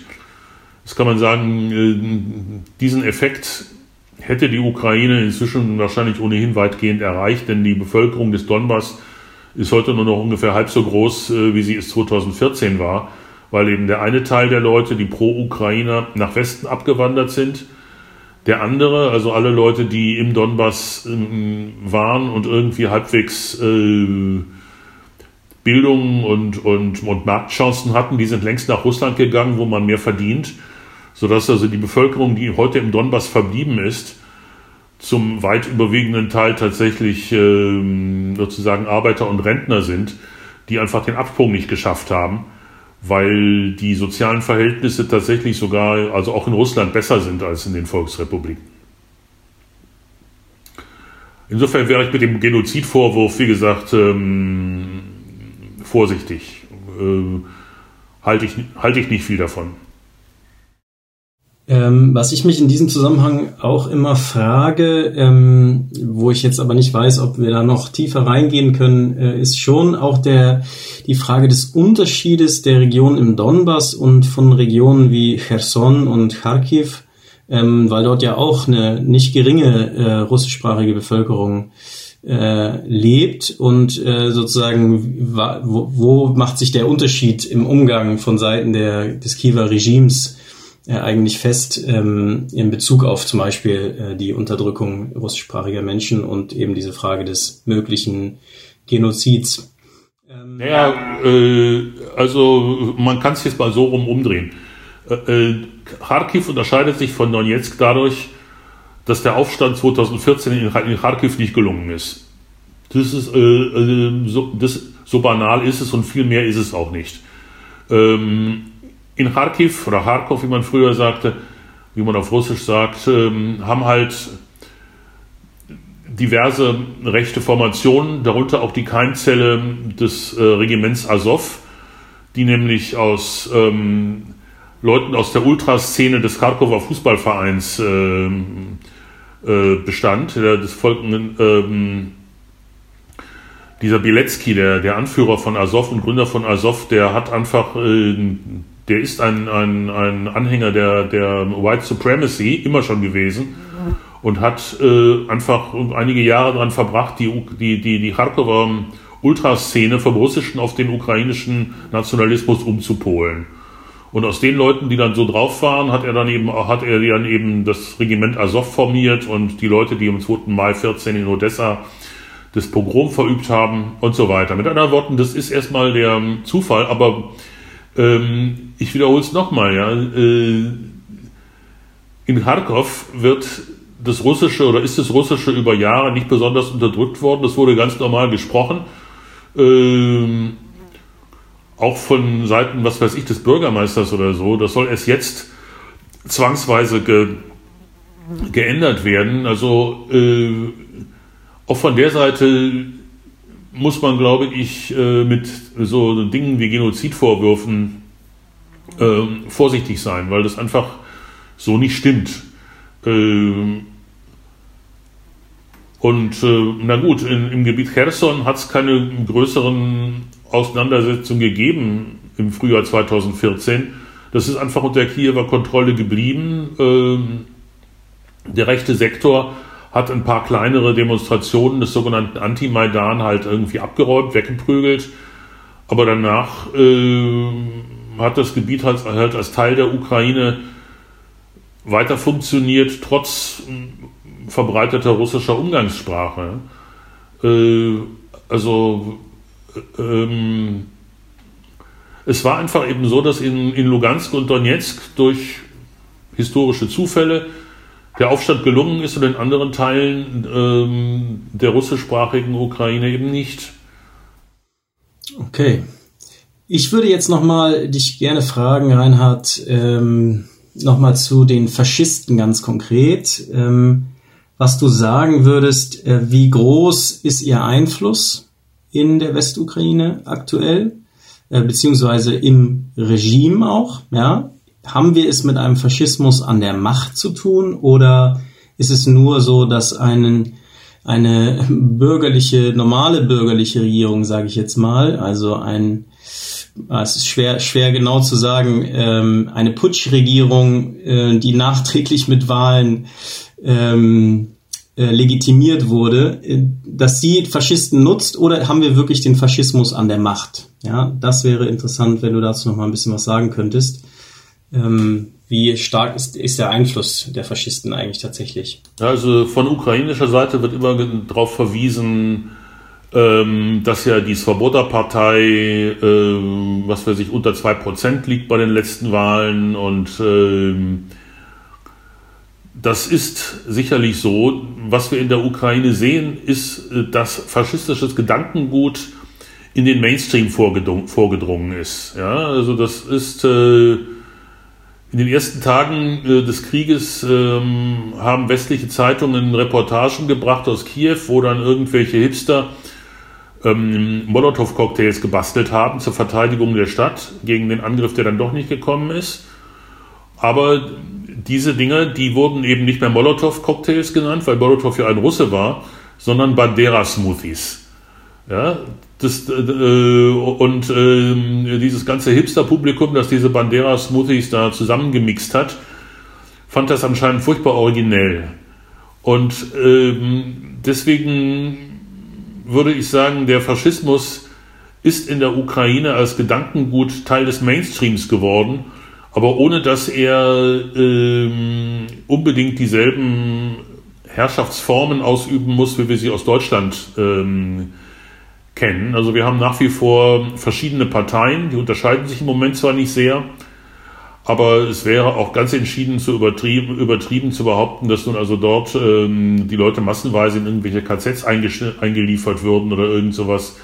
Ähm, insofern würde ich eher zu der zweiten Option tendieren, die du vorgeschlagen hast, dass einfach eine aus einem Staatsstreich hervorgegangene bürgerliche Regierung äh, sich den Faschismus warm hält, aus verschiedenen Gründen. Äh, einer ist äh, die militante Durchsetzung gegen den äh, äußeren und auch ähm, teilweise inneren Gegner. Andererseits aber ähm, auch ähm, diesen Faschismus besänftigen will. Ähm, das konnte man gerade bei, bei Zelensky immer wieder beobachten, der ja ursprünglich mal gewählt worden ist mit einem Programm, das auf Beendigung des Krieges im Donbass abzielte. Und immer wenn er irgendetwas aus dieser Richtung vorgeschlagen hat, dann haben sofort die Faschisten in Kiew randaliert äh, und das hat ihn eingeschüchtert und er ist im Grunde faktisch auf ihre Linie äh, übergegangen, auf ihre Linie der äh, politischen Unnachgiebigkeit, woraus man eben auch schließen kann, dass diese politische Unnachgiebigkeit vermutlich nicht nur ähm, das Programm der ukrainischen Faschisten war, sondern auch das der, der westlichen Geldgeber. Ähm, kurz und gut, der Faschismus ist in der Ukraine eine geduldete Strömung, auch ohne dass ähm, alle Ukrainer, alle Bürgerinnen und Bürger ihn persönlich äh, unmittelbar anhängen müssen. Aber ist er dann sozusagen hegemonial? Also hat er äh, du hast gerade gesagt, okay, die, die haben randaliert und dann ist sozusagen Zelensky äh, darauf eingegangen. Ähm, aber wie, also sozusagen, wie ist der Einfluss auf die, äh, auf die herrschende Politik? Also ich meine, wenn ich mir vorstelle, dass es äh, hier in Deutschland irgendwie ein paar äh, tausend äh, Mann gibt, die unter Waffen stehen und die, selbst wenn sie jetzt vielleicht nicht im Einzelfall Nazis sind, das wird ja bei Assow immer jetzt gesagt, naja, da sind jetzt ganz viele normale Leute reingegangen. Ähm, wobei die, die entscheidende Frage ist, ist denn die Führung von Azov weiterhin faschistisch? Das heißt, hören diese Leute dann nicht quasi auf Faschisten? Ähm, wenn, wenn man sozusagen solche Milizen im Land äh, stehen hat, dann ähm, stellt sich doch ganz klar die Frage, also wie viel Druck können die eigentlich äh, ausüben? Können die denen nicht permanent eigentlich mit einem Staatsstreich, mit, äh, mit Gewalt und mit Mord drohen, wenn die äh, Politik nicht das macht, was sie wollen? Das wäre sozusagen die eine Frage. Die andere Frage noch, ähm, wie sieht das denn konkret da aus, wo, ähm, wo diese äh, faschistischen Kräfte in den, in den einzelnen Städten und gerade im Kriegsgebiet das Sagen haben. Also ich meine, es, ne, weiß ich nicht, es haben viele sicher diese Bilder gesehen, wo dann äh, irgendwelche äh, Roma-Frauen äh, angemalt an irgendwelche Laternen äh, gefesselt werden oder angebliche ähm, ähm, ähm, jetzt fehlt mir das Wort, Plünderer, genau. ähm, also ist und ich, ne, ich will mir jetzt gar nicht vorstellen, wie das ist, wenn man als, als ein bekannter Gewerkschafter, Linker, äh, whatever, äh, in solchen Städten irgendwie unterwegs ist. Also wie sieht das aus? Wie sieht dieser, diese, de, der faschistische Einfluss, die Macht, ähm, wie sieht die konkret eigentlich aus? Ähm, es gibt verschiedene faschistische Kampforganisationen. Das geht von einer Jugendgruppe wie dieser berüchtigten C14, die da in Kiew die Roma-Pogrome angezettelt haben, die du wahrscheinlich gesehen hast, über alle möglichen anderen, die halt auch auf den Gehaltslisten des Innenministeriums teilweise stehen. Ähm, ja gut, die, die sind halt da sozusagen auf Abruf und sind bereit, jeden eventuell sich öffentlich äußernden Widerstand ähm, auch militant zu unterdrücken. Äh, und solche Aktionen wie die mit den Plünderern, das verschafft ihnen natürlich einen gewissen Rückhalt, weil genau wenn äh, die Leute merken, dass infolge des Krieges alles, alles entweder teurer wird oder, oder irgendwelche Produkte verschwinden und dann werden irgendwelche Typen erwischt, die da versucht haben, Privatgeschäfte damit zu machen, dann glaube ich, ist, eine große, ist ein großer Teil der Bevölkerung, äh, hat, hat nichts dagegen, wenn die mit nacktem Hintern an einen Baum gebunden und irgendwie zur öffentlichen Auspeitschung freigegeben werden, so wie das in den ersten Tagen des Krieges passiert ist. Aber damit ist äh, jetzt auch schon wieder, also davon hat man lange nichts mehr gehört. Ne? Das heißt, ähm, die laufen rum als sozusagen Damoklesschwert, was über allen potenziell nicht ganz konformen politischen Aktivitäten hängt. Und ähm, insofern ist es äh, verständlich, dass ein Großteil der ukrainischen Linken der Vorkriegszeit inzwischen das Land in verschiedene Richtungen verlassen hat, äh, meistens nach Russland oder in die Volksrepubliken, teilweise aber auch nach Westeuropa. Ja, vielleicht da noch eine äh, Nachfrage, weil wir haben auch von Linken äh, gehört, die äh, jetzt äh, in der Ukraine aber sagen, äh, man muss Assov unterstützen. Hast du da mehr vielleicht zu? Also handelt es sich dabei um die jetzt Mehrheit sozusagen, die noch im Land geblieben ist? Oder also was sind das für Leute? Ich habe gehört von Anarchisten, von irgendwelchen äh, Queer-Aktivisten. Ähm, weißt du da mehr zu? Also das ist, wie mir scheint, eine sehr obskure Szene. Ich habe mal irgendwann was geschrieben, ich habe schon wieder vergessen, wie die Zeitschrift heißt. Ähm, die äh, erscheint seit 2008 oder 2009, wird finanziert von der Open Society Foundation, also von George Soros. Man muss also davon ausgehen, das sind dem Soros seine Privatlinken, die da äh, so entsprechend drauf sind. Äh, oder mal neutral formuliert, äh, es ist halt die neue ukrainische Form des Sozialpatriotismus, die wir da sehen. Ne? Nämlich ein, ein irgendwie links gemeintes Engagement. Äh, die schreiben auf ihrer Seite, sie seien irgendwie Anhänger egalitärer Vorstellungen und ähm, wobei das eben auch schon sehr sich verschränkt mit äh, diesen im Grunde ja liberalen ähm, Forderungen nach allen möglichen Minderheitenrechten. Das sind ja keine klassischen sozialistischen Forderungen. Ja, jetzt also sozusagen irgendwie, wir setzen uns ein für queere, ähm, queere Menschen. Und das ist im Grunde eine klassische liberale Forderung, auch wenn die im Moment auch in der Linken sehr, sehr in Mode gekommen ist. Ähm, also, und vor allen Dingen, das sind halt Leute, die den ukrainischen Staat, wie er nun mal ist, als ihren Aktionsraum nehmen und denen völlig der positive Bezug auf Russland und auf die sowjetische Vergangenheit fehlt, das unterscheidet die eigentlich von der in Anführungszeichen alten ukrainischen Linken, wo eben insbesondere diese Einbindung in den äh, sowjetischen Erinnerungsraum doch noch gegeben war, wenn ich an so zum Beispiel an Gruppen wie die Boratba denke, ja, die eben 14 äh, vom rechten Sektor im Grunde zusammengeprügelt worden ist. Ne? Okay, sehr spannend auf jeden Fall. Ähm, ich glaube, äh, wir könnten noch zig Fragen zu, äh, zur Lage in der Ukraine und zur Entwicklung stellen. Wir haben allerdings ja noch zwei andere Themenkomplexe, die wir noch, äh, die wir bisher immer wieder mal gestreift haben. Das ist, glaube ich, nicht anders möglich.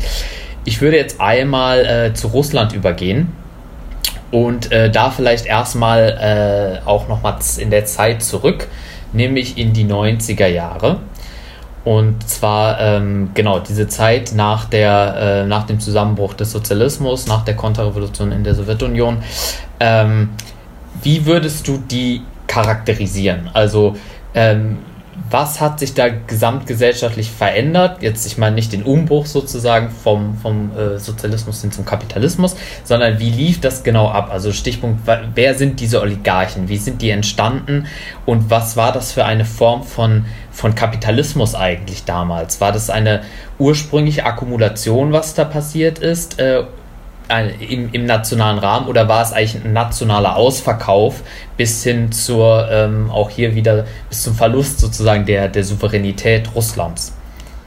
Also, da muss man ein bisschen zurückgehen bis in die Perestroika-Jahre. Ja. Die erste Generation der Oligarchen in Russland ähm, waren ehemalige Komsomol-Funktionäre, die einfach ähm, mit Billigung äh, der Parteiführung in den späten 80er Jahren sogenannte Kooperativen aufgemacht haben und damit ihre ersten Millionen zusammengeschwindelt haben. Ähm, teilweise mit dem Verkauf von gebrauchten PCs aus dem Westen und weiß der Teufel was, ja. Boris Berezowski hat äh, mit Videokassetten gehandelt ursprünglich, bevor er sich die Generallizenz für ähm, den für ähm, den Verkauf dieser, dieser Laderautos ähm, gesichert hat. Und es, Also äh, diese Leute, die waren vorher schon Teil der sowjetischen herrschenden Klasse und die Perestroika äh, war, das habe ich ja auch in meinem Buch ähm, dargestellt, im Grunde der Versuch einer Fraktion der herrschenden Klasse der Sowjetunion, der Parteiführung, den Kapitalismus zu kopieren, weil er ja so schön effizient ist. Äh, und äh, so, so weit waren sie dann doch noch Marxisten, eben, dass sie wussten, er ist Weltmeister in der Produktion von und im Abpressen von Mehrwert. Mehrwert eben für den Staat ursprünglich und dann auch für die private Bereicherung der, der Funktionäre. Ne? Das ist im Grunde der Übergang vom Parteifunktionär, insbesondere der jüngeren Generation, die mit den Idealen des Sozialismus schon nichts mehr am Hut hatte und auf das alles eher zynisch blickte. Die Verwandlung dieser Leute in die Gründergeneration äh, der russischen Kapitalistenklasse. Äh, was dann passiert ist, ist, äh, dass eine Entscheidung, die selbst die sogenannten Reformpäpste wie Jegor Gaidar im Nachhinein als falsch eingeschätzt haben, gut, ist billig, nachdem sie mal passiert ist, ähm, dass zu einem sehr frühen Zeitpunkt das staatliche Außenhandelsmonopol ähm, aufgegeben wurde. Und das hat diese Leute, wie gesagt, die gut vernetzt waren, veranlasst, äh, sich möglichst alles unter den Nagel zu reißen, was exportierbar war. Stichwort Rohstoffe. Mit anderen Worten, die heutige Rohstoffabhängigkeit, Rohstoffexportabhängigkeit der russischen Wirtschaft ist das politische Werk dieser Reformer, die äh, dem Kapital gezeigt haben, hier gibt es Gelegenheiten, sehr schnell sehr viel Geld zu machen, indem ihr das exportiert, woran unzweifelhaft Bedarf besteht im Ausland Öl, Gas, Nickel, also sonstige Rohstoffe. Und der ganze Rest der Ökonomie, der Volkswirtschaft, äh, kann meinetwegen den Bach runtergehen. Das können wir ja alles für die Öl, für die Petrodollars wieder importieren. Ja? Letztere Haltung ist ähm, in der Volkswirtschaftslehre der Bürgerlichen bekannt als ähm, das sogenannte Ressourcenfluchdilemma. Dass nämlich, wenn man ähm, aus dem Export von natürlichen Ressourcen sehr viel Geld verdient, man eben die Mühe der Forschung und Entwicklung äh, sich sparen kann und glaubt, alles importieren zu können. Ne? Und das ist eine Sache, die sehr lange ähm, sich dann eben auch fortgeerbt hat.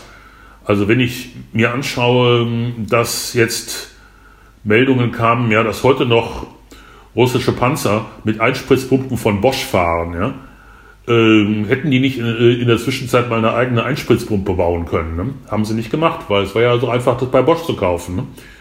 Äh, also Putin hat, wie mir scheint, zwar abstrakt die Notwendigkeit erkannt, das zu ändern, aber auch er war natürlich an der Stelle abhängig von seiner herrschenden Klasse, wie sie nun mal drauf war, äh, die ihm auch nur bedingt die Steuermittel bewilligen wollte, die eben erforderlich gewesen wären, um ähm, den Bereich Forschung und Entwicklung tatsächlich ähm, auf nationale Füße zu stellen. Und ähm, das Ergebnis ist eben die jetzige, ja, zumindest Angreifbarkeit Russlands durch die Sanktionen. Auch wenn Russland letztlich durch die Sanktionen bisher, wie mir scheint, besser durchgekommen ist, als viele im Westen erwartet haben. Äh, insofern haben wir, insofern würde ich sagen, auf deine Frage zurückzukommen, es war eher ein Ausverkauf. Ähm, es war auch, es war auch in dem Sinne keine ursprüngliche Akkumulation, als ja der vorhandene Reichtum schon da war. Diese ganzen Oligarchen haben ja nichts geschaffen in dem Sinne, ja. Sondern ähm, die Fabriken waren da, die, die, die, die Förderanlagen für Gas und so weiter. Die haben einfach nur den, den Eigentümer gewechselt. Ähm, und ähm, ja, das, das war also eine, die ersten zehn Jahre waren eine Phase der, der Plünderung Russlands. Und erst als dann Teile des KGB, der notabene durchaus in der, in der Anfangsphase der Perestroika für den Übergang zum Kapitalismus war, weil das KGB natürlich am besten wusste, dass und warum der Westen effizienter wirtschaftet als die Sowjetunion. Hm. Als dann eben Teile des KGB verstanden haben, äh, dass das zum Ruin des Landes führt äh, und zum Zerfall des Landes, also der Herrschaftsgrundlage, ist dann jemand wie Putin nach Moskau lanciert worden, der dann dort eine sehr schnelle Karriere gemacht hat und nach zwei Jahren praktisch schon, schon Ministerpräsident war und dann von Jelzin installiert wurde. Mit als erste Amtshandlung der Freistellung von Jelzin von sämtlichen Formen von Strafverfolgung. Und da braute sich 1999 einiges gegen Jelzin zusammen an, an Korruptions- und, und Hochverratsvorwürfen. Also Putin ist in dem Sinne auch ein, ein Kind der 90er Jahre äh, und ein Mensch, der in den 90er Jahren emporgekommen ist. Äh, und man soll nicht den Fehler machen, sich ihn als eine Antithese dazu vorzustellen oder jedenfalls eher als eine in einem sehr dialektischen Sinne, dass nämlich ähm, natürlich irgendetwas sich geändert hat, aber anderes auch beibehalten worden ist. Ich würde hier mal ein, einhaken, weil ähm, mich das noch nicht so ganz äh, zufriedenstellt, sage ich mal, oder Fragen aufwirft, besser gesagt, äh, diese Frage der, des Ausverkaufs in den 90er Jahren. Also einmal, ich stimme dir natürlich zu, äh, äh, in den 80er Jahren kann man wahrscheinlich schon äh, davon sprechen, dass die äh, herrschende Klasse, so wie du es genannt hast, äh, nicht mehr die Arbeiterklasse war in der Sowjetunion, sondern äh, ein Teil der Partei schon äh, maßgeblich die Zügel in der Hand hatte und nach ihren Interessen gehandelt haben, da, so wie du es ja dann auch beschreibst. Ähm, natürlich trifft das aber ja auf die Sowjetunion insgesamt, zumindest aus meiner Sicht, nicht zu. Ähm, aber diese Leute, die da an der Macht waren und äh, die Zügel in der Hand hatten, die waren, es ist ja jetzt nicht so, dass die sich nicht im Klaren waren, in was für einen äh, Kapitalismus sie da hineinschlittern oder besser gesagt äh, das Land hineinmanövrieren, sondern ein Kapitalismus, der äh, auf dem Weltmarkt so aussieht, dass dort äh, große Monopole das Sagen haben und äh, die Konkurrenz mit diesen sehr, sehr schwierig ist. Und jetzt ist mein Eindruck, dass, ähm, dass das äh, Verhalten dieser, äh, dieser Führung und dieser Kapitalisten, die sich das, das Eigentum, das Volkseigentum in der Sowjetunion angeeignet haben, dass das relativ rational erstmal scheint, und zwar äh, wichtige strategische Sektoren unter ihrer Kontrolle zu halten und vor allen Dingen auch massiv äh, auszubauen, so dass sie in der Konkurrenz in der Lage sind. Äh, eine, eine Rolle zu spielen, oder? Was würdest du dazu sagen? In einem zentralen Punkt widersprechen wollen. Die haben tatsächlich vom, von der Funktionsweise des modernen Kapitalismus in der späten Sowjetunion in der Partei keine Ahnung gehabt. Ähm, die hatten die naive Vorstellung, ähm, dass man eben in Gottes Namen den Sozialismus aufgibt und dann wird der Westen auch schon nichts mehr gegen Russland haben und wird es mitspielen lassen. Das ähm, war der Grundgedanke von Gorbatschow und seinen ganzen Phrasen vom gemeinsamen Haus Europa. Und ähm, das war ein Gedanke, den auch Putin in seinen ersten Jahren noch auf die vielfältigste Art und Weise ähm, ventiliert und angeboten hat. Er hat ja in, in seinen ersten Präsidentschaftsjahren dem Westen sehr, sehr umfangreiche Kooperationsangebote gemacht. Bis dahin, dass er angeboten hat, dass Russland doch der NATO beitreten könne, ähm, was von Seiten der NATO nicht gewünscht war. Mm, also da hatten die wirklich selber eine falsche Vorstellung vom, vom, vom, äh, vom Kapitalismus.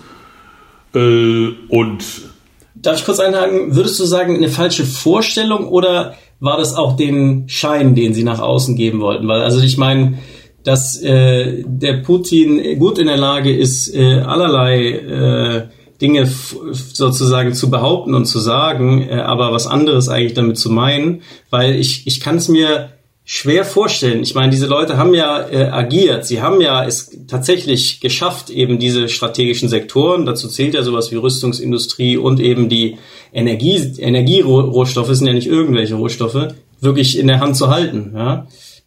Von, von wem redest du jetzt, wenn du diese Leute meinst?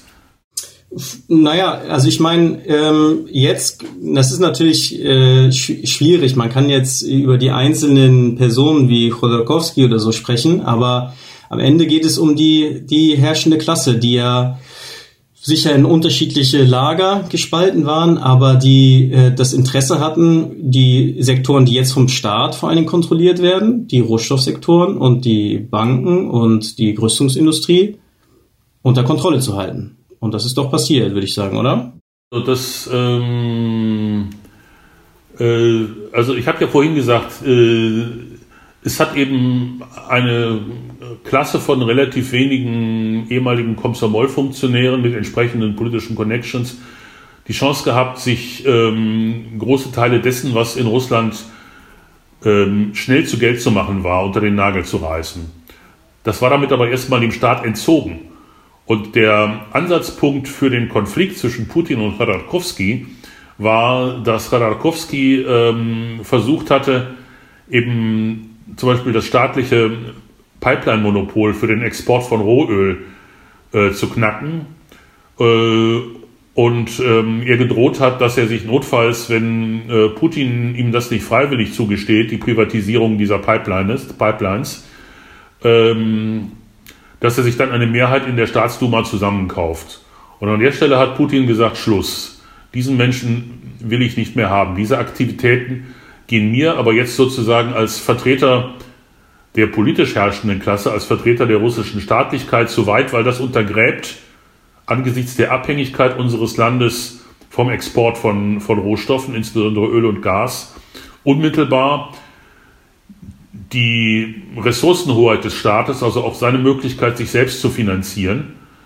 Äh, und an der Stelle hat er Khodorkovsky ausgebotet, hat ihm einen Schauprozess gemacht und gleichzeitig hat er den, äh, dem Rest der Oligarchen mal bei einem Schaschlik-Nachmittag im Sommer 2001 ein Angebot gemacht, was die nicht ablehnen konnten. Er hat gesagt, Leute, es herrschen jetzt neue Regeln. Ich will gar nicht wissen, wo ihr euer Geld erworben habt. Ihr könnt es in Gottes Namen behalten, aber ihr haltet euch aus der Politik raus und seid politisch, politisch loyal. Das haben die allermeisten akzeptiert. Chodorkowski hat es nicht gemacht.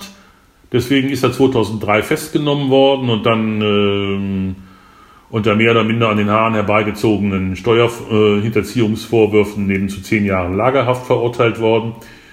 Ähm, der große Rest der herrschenden Klasse hat es akzeptiert und hat sich auf diese Geschäftsbedingungen eingelassen. Ja, das ist auch ein Grund, warum und, hat dabei nicht schlecht profitiert. Ähm, und es ist auch ein Grund, weswegen die bisher nicht auf die Idee gekommen sind, gegen Putin zu revoltieren, wie es die Autoren der westlichen Sanktionen immer erhofft haben. Die hatten keinen Anlass. Ihre, ihre Geschäfte laufen gut. Ja. Potanin exportiert Nickel oder äh, was weiß ich, ein anderer exportiert irgendwas anderes. Und ähm, damit haben, sie, damit haben sie ihre geschäftlichen Imperien gemacht. Und, und jetzt, wo die Sanktionen kommen, sind sie noch stärker eben mit dem russischen Staat auf Gedeih und Verderb verbunden. Ähm, das heißt, da gibt es schon äh, eine auch durchaus interessengeleitete Koalition zwischen, zwischen dem Staat und, der, und, und diesen, diesen Oligarchen. Und ähm,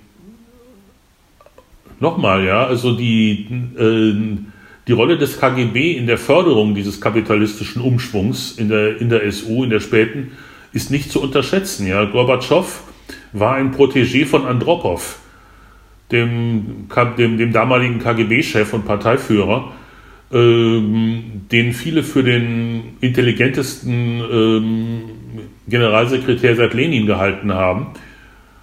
Äh, und äh, auch, dass diese ganzen äh, liberalen Wissenschaftler sich in ihren akademischen Nischen haben halten können, äh, ist das Verdienst von Andropov, der wirklich da eben zum Beispiel an äh, dieses Akadem Garadok in Novosibirsk, wo diese ganzen liberalen Ökonomen rumgesessen und geforscht haben, ähm, das hat der in den, äh, in den 60er Jahren äh, mitgegründet.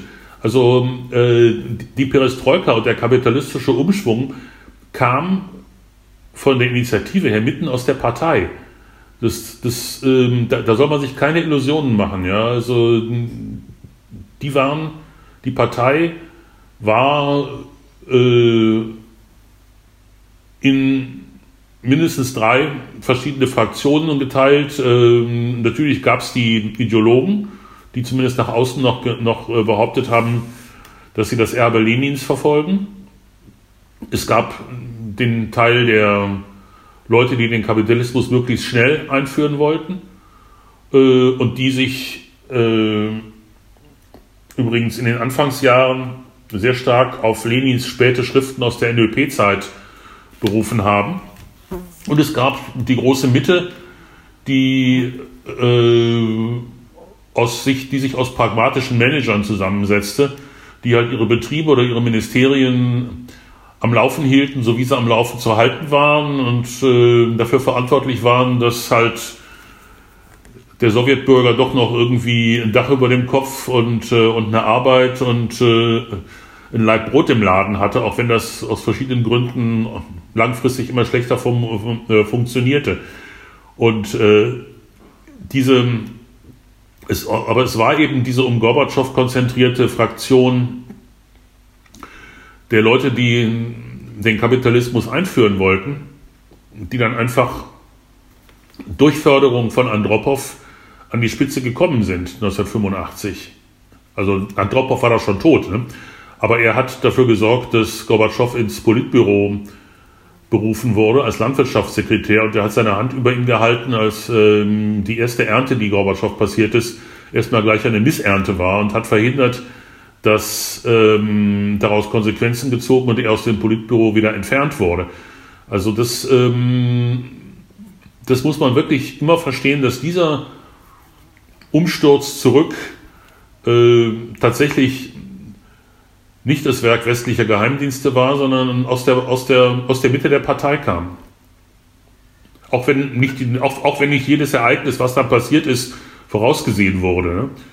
Man sieht es übrigens indirekt auch daran, dass, dass Gorbatschow, nachdem alle seine Versuche zu einem eigenständigen politischen Comeback in den Nullerjahren kläglich gescheitert sind, heute voll auf, Seite, auf Seiten Putins steht und ähm, eben sich überhaupt nicht mehr sozusagen als, als der Reformer äußert, der, als der er irgendwann mal berühmt geworden ist.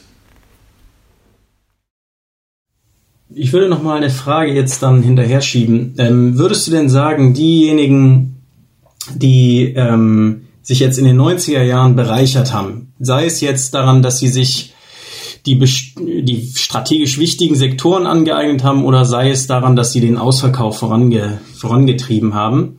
Dass es in, innerhalb dieser, also der jetzigen russischen Bourgeoisie, äh, zwei klar voneinander trennbare Seiten gibt. Also die einen, die was man früher Kompradoren genannt hat. Und die anderen sind die nationale Bourgeoisie, also Kompradoren, diejenigen, die äh, eigentlich nur die Lakaien und die Ausführenden äh, des Westens sind. Und die nationale Bourgeoisie, die ein Interesse hat, die eigene, den eigenen Kapitalismus, die eigene Ökonomie äh, voranzubringen und zu entwickeln. Würdest du sagen, man kann diese Unterscheidung heute machen äh, bei den Oligarchen und bei der Bourgeoisie äh, Russlands? Oder ist das ähm, ja, was würdest du dazu sagen? Also ich, ich glaube, diese Unterscheidung entlang dieser Front ist wenig hilfreich.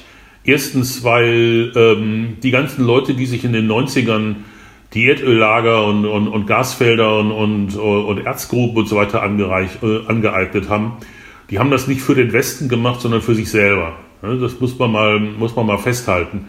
Die waren natürlich dann irgendwie zwangsläufig im Westen vernetzt, aber nur sehr wenige, insbesondere Chodorkowski, haben den Übergang gemacht, dann eben auch politisch ähm, mit dem Westen zu kooperieren.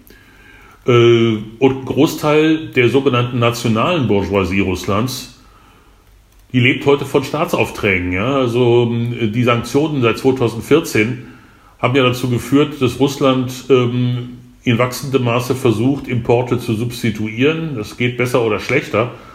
Aber jedenfalls, ähm, wer es schafft, mit Hilfe von eigenen Technologien äh, Dinge zu produzieren, äh, die dann Zutaten zu weiterer Produktion sind oder auch äh, in den Konsumptionsprozess eingehen, der lebt heute nicht schlecht und wird vom, und wird vom Staat auch gefördert. Also äh, da sind die Oligarchen wissen, dass sie ihr Geld letzten Endes äh, der Garantie durch den Staat verdanken, weil ihr es ihn jederzeit wegnehmen kann. Also das hat der, der, der Schauprozess gegen Khodorkovsky diesen Teil der Klasse sehr deutlich gemacht.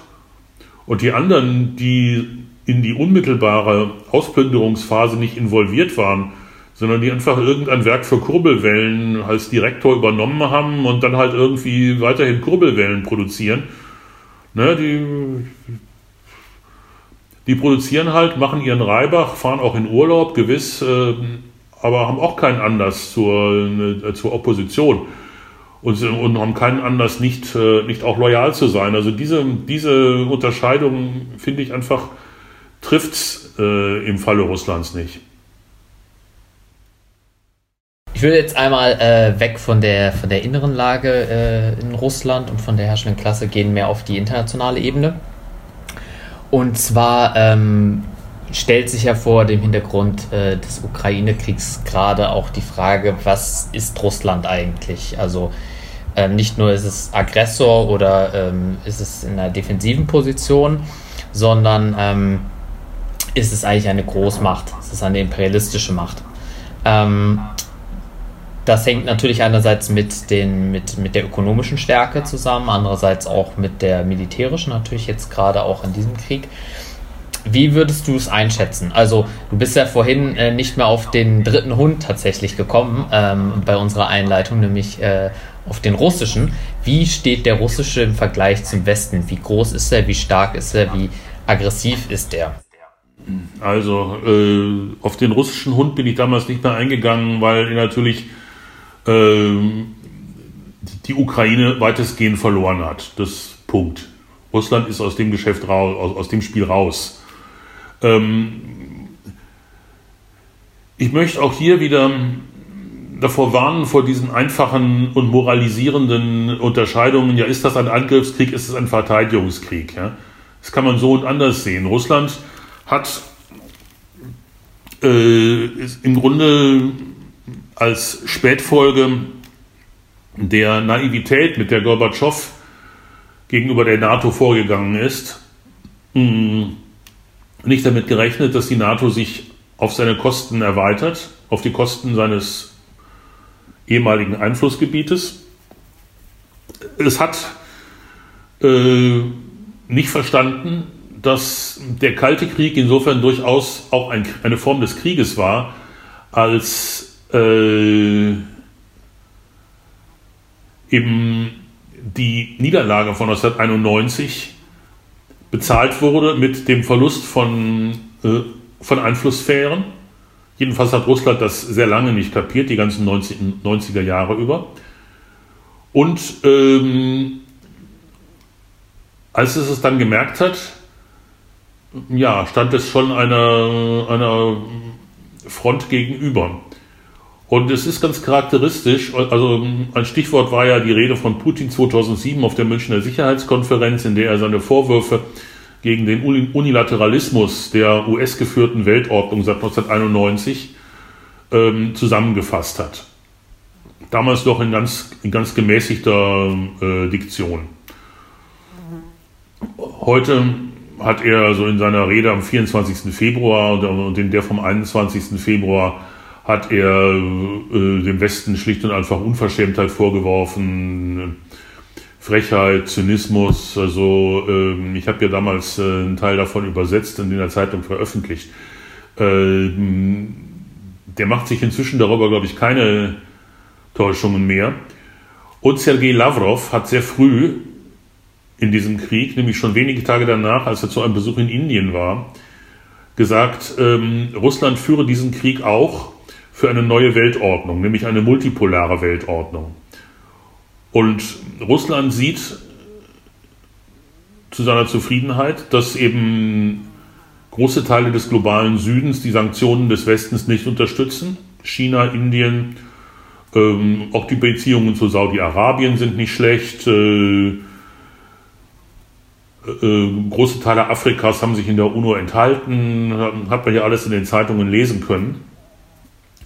Und Russland geht offenbar aus davon, dass diese ähm, unipolare, von den USA dominierte Weltordnung sich überdehnt habe und ähm, sowieso vor einer Krise stehe. Und ähm, ja, jetzt kann man sich fragen, was ist, Darüber kann man streiten, ob das so ist. Natürlich hat der Imperialismus immer Krisen, aber ob dann, ob dann daraus der Zusammenbruch folgt, da bin ich schon, äh, schon, schon skeptischer. Aber vielleicht ist es ja wirklich so, dass wenn äh, sich China behaupten kann im Verbund mit Russland gegen die USA und die EU, dass das wirklich dann eine tektonische Verschiebung ist. Man muss sich dann fragen, ähm, was bedeutet das? Ist das nicht eine Reproduktion eher der Verhältnisse, wie sie vor 1914 geherrscht haben? Das sind alles Dinge, darüber kann man sehr lange argumentieren. Äh, ich glaube, für den Kampf um den Sozialismus ist äh, so eine multipolare Weltordnung weder besser noch schlechter als die jetzige, weil Sozialisten immer den Hauptfeind in ihrem eigenen Land haben und äh, deswegen ohnehin in erster Linie mal diesen bekämpfen müssen. Ja, äh, und auch wenn man also irgendwie sagt, äh, was Putin heute von sich gibt, ist zu großen Teilen großrussisch reaktionär und das ist es, dann ist es nicht unsere Aufgabe, Russland wegen dieser großrussisch reaktionären Töne zu, zu bekämpfen. Das müssen die Russen schon selber machen und, und klar machen, dass sie, dass sie dabei nicht mitmachen. Unsere Aufgabe heute ist darin ähm, zu verhindern, dass die bundesdeutschen Werktätigen noch mehr für eine Krise bezahlen müssen, die ähm, von ihren eigenen Herrschenden zumindest billigend in Kauf genommen worden ist, dadurch, dass man auf die letzten Verhandlungsangebote Russlands vom, vom Dezember nicht eingegangen ist und ähm, sie sogar demonstrativ ähm, zurückgewiesen hat. Insofern konnte sich der Westen eigentlich ähm, nicht darüber wundern, was äh, am 24. Februar passiert ist. Und ähm, mir scheint aber, dass eben diese Umwälzungen auf weltpolitischer Ebene, äh, die passieren oder sie werden nicht passieren, aber es ist jetzt kein, kein Thema für, für Kommunisten oder für Kämpfe der Arbeiterklasse. Ja, sehr spannend. Dazu äh, können wir vielleicht im Abschluss dann äh, nochmal äh, drauf eingehen, ähm, auf diesen Punkt. Ähm inwiefern das eigentlich für uns besser oder schlechter ist. Ähm, ich hätte noch mal eine Frage zu, zu diesem Machtverhältnis eigentlich zwischen, ähm, zwischen Russland und dem Westen. Ähm, weil ja auch vor dem Hintergrund des Krieges immer jetzt die Frage ist, also ist äh, Russland eigentlich, äh, also wie mächtig war es eigentlich und äh, vorher und wie mächtig äh, äh, oder wie, wie, wie stark wird es jetzt eigentlich durch diesen Krieg, beziehungsweise eigentlich noch mehr, wird es gerade gestärkt? Geht es gestärkt aus diesem Krieg heraus äh, oder wird es im Laufe dieses Kriegs gestärkt oder eher geschwächt? Ähm, da gibt es sicher äh, unterschiedliche Meinungen zu. Also die einen sagen, naja, dass äh, Russland hat eben aus der Defensive heraus äh, ähm, gewirkt und äh, geht gerade erstmal ein riesiges Risiko ein. Ähm, nicht nur sozusagen Weltkriegsrisiko, äh, sondern auch Risiko, diesen Krieg dann zu verlieren und dass es äh, äh, international eben stärker sanktioniert wird. Andererseits sehen wir, du hast es gerade selber gesagt, ähm, ist Russland gar nicht so international isoliert, wie uns das hier die westlichen Leitmedien immer vormachen wollen. Ähm, die Sanktionen hast du erwähnt. Ähm, wenn man den Berichten glauben darf, dann haben sich jetzt äh, von äh, neben Iran und Argentinien jetzt auch äh, Saudi-Arabien und die Türkei um eine Aufnahme in die BRICS-Staaten äh, in die, in die äh, Reihe hinten angestellt. Ähm, und auch die äh, Sanktionen und die ganze Gasfrage ähm, wird sehr eher unterschiedlich bewertet. Also der Rubel ist abgeschmiert, äh, jetzt ist er wieder angestiegen. Ähm, es gibt die, die, die, den Drang sozusagen hier im Westen zu einer Entflechtung äh, ne, dieser Abhängigkeit, wie das genannt wird, vom, vom russischen äh, Gas. Umgekehrt hast du selber gesagt, Russland ist total abhängig von diesen Gasexporten. Äh, äh ähm, wie würdest du das einschätzen? Also ist es eine gegenseitige Abhängigkeit oder gibt es da doch ein, ein hierarchisches Verhältnis? Also ähm, Russland ist stärker, als es vom Westen ähm, dargestellt wird und schwächer, als es sich selbst darstellt. Ja, äh, es ist stärker als vom Westen dargestellt, weil zum Beispiel die Exportverbote gegen russische Rohstoffe, zumindest bisher, keine entscheidende Wirkung ähm, gezeigt haben. Russland wird sein Gas an China los, sein Öl an Indien.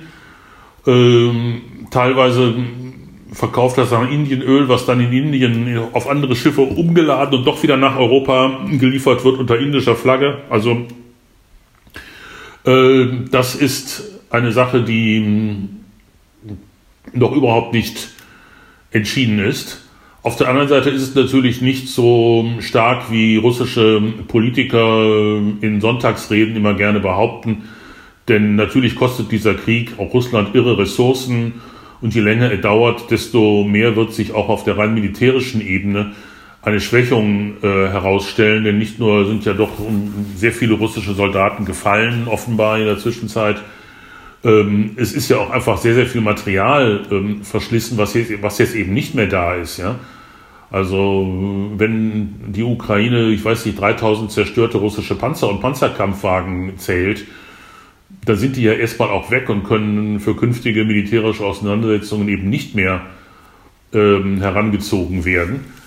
Äh, also auch Russland wird aus diesem Krieg, selbst dann, wenn es ihn gewinnt, mit enormen Belastungen herauskommen. Eine der größten ist natürlich der, der, der dann anstehende Wiederaufbau des Donbass äh, und der zerstörten Teile der Ostukraine. Der, der Teile der Ostukraine, die Russland äh, durch seine eigenen Angriffe ja weitgehend zerstört hat, ja, Kharkov oder was weiß ich was. Ne? Ähm, das, ähm, das heißt, vom Standpunkt einer strategischen Konfrontation mit dem kollektiven Westen wird Russland aus diesem Krieg, egal wie, geschwächt hervorgehen, außer auf der symbolischen Ebene, dass es dem Westen gezeigt hätte, dass es eben nicht zu besiegen ist oder nur um einen Preis, den der Westen auch nicht zu zahlen bereit ist, nämlich, dem, nämlich des Atomkrieges. Äh, das heißt, ja, das heißt, Russland spielt hier auch ähm, sozusagen darauf, dass eine, ähm, eben eine, ein, ein Zerfallsprozess der westlichen Hegemonie im Gange ist, auch durch den Aufstieg Chinas und die ganzen Prozesse, die du da angedeutet hast, dass immer mehr Staaten, so Mittelmächte der dritten Welt, des globalen Südens sich eben für die BRICS interessieren. Ähm, Russland spielt offenbar oder setzt offenbar darauf, dass dieser Zerfallsprozess der westlichen Hegemonie schneller passiert, als ähm, seine eigene Schwächung durch den Krieg äh, sich praktisch als Hindernis russischer Politik geltend macht. Das westliche Kalkül ist genau umgekehrt. Wer dann gewinnt, äh, also der Marxismus war nie eine Wissenschaft der, der exakten Prognosen. Insofern äh, halte ich mich da auch zurück. Das ist vermutlich äh, weise. Ich könnte es dir nicht anders äh, tun, äh, weil es ist natürlich extrem schwierig, da auch äh, durchzublicken, habe ich den Eindruck, an manchen Stellen. Und mich würde aber interessieren jetzt, ähm, du hast vor ein paar Tagen beschrieben in der jungen Welt, äh, dass Russland sich auf eine offizielle Kriegswirtschaft vorbereitet und dass das unter anderem beinhaltet, dass tägliche und wöchentliche Arbeitszeiten verlängert werden sollen und Arbeitsschutzbestimmungen außer Kraft gesetzt werden sollen in bestimmten äh, Betrieben, die im Auftrag der Landesverteidigung produzieren ähm, und dass es dagegen auch schon Streiks gegeben hat. Kannst du uns ein bisschen was zur Lage in Russland äh, sagen, zur Stimmung in Russland? Ähm, und wir hatten es am Anfang, glaube ich, kurz äh, zur Frage, ähm, welche Kräfte sind da eigentlich gegen den Krieg aufgestellt ähm, und ähm, wer ist das genau? Na, also Russland hat zu einer sehr frühen Phase sozusagen versucht, ähm, die Diskussion über den Krieg ähm, abzuwürgen, muss man schon so sagen. Ja, also es ist in den ersten Tagen schon ist ein Gesetz ver, äh, verabschiedet worden, das hohe Haftstrafen für die Verbreitung von sogenannten Falschinformationen über die Tätigkeit der russischen Streitkräfte vorsieht.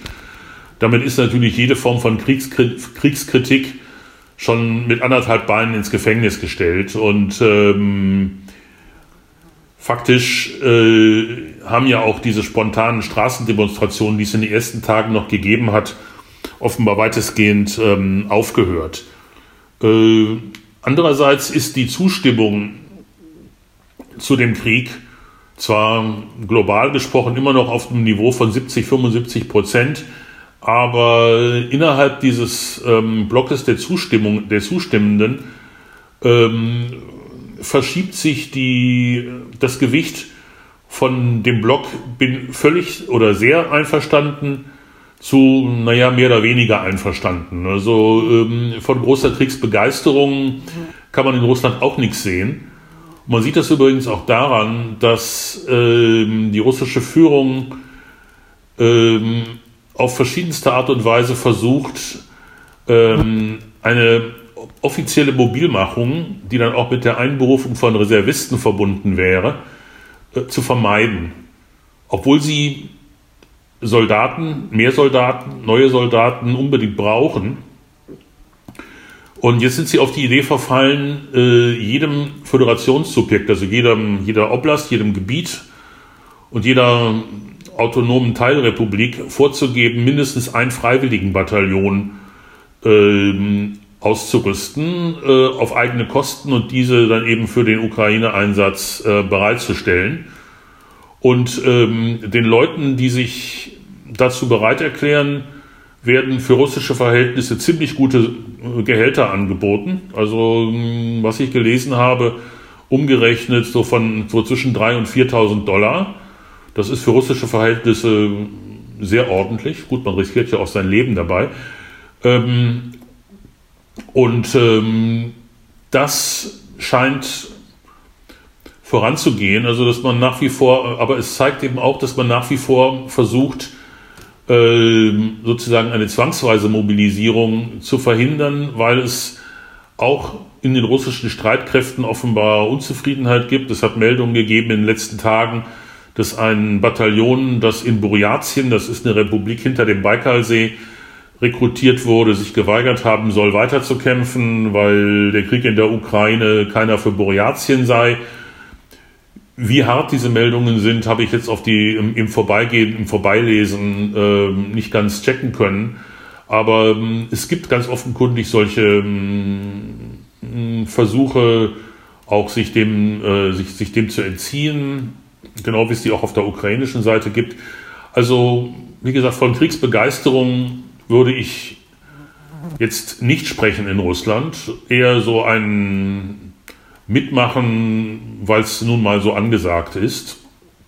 Ähm, dazu trägt insbesondere auch bei, dass ähm, die Kriegskritik heute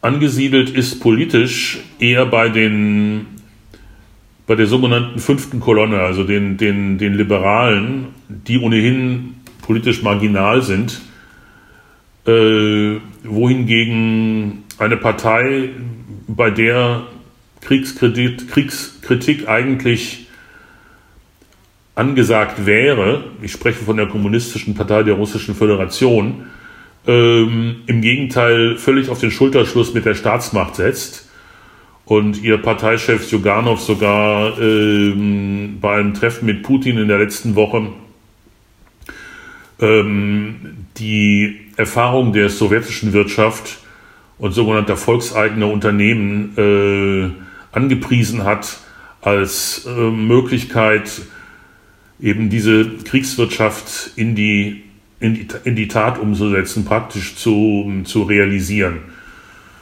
Daran stimmt natürlich so viel, dass die sowjetische Wirtschaft tatsächlich über weite Strecken eine Kriegswirtschaft gewesen ist. Und das hatte ja auch irgendwie ökonomisch das Genick gebrochen, dass sie das war.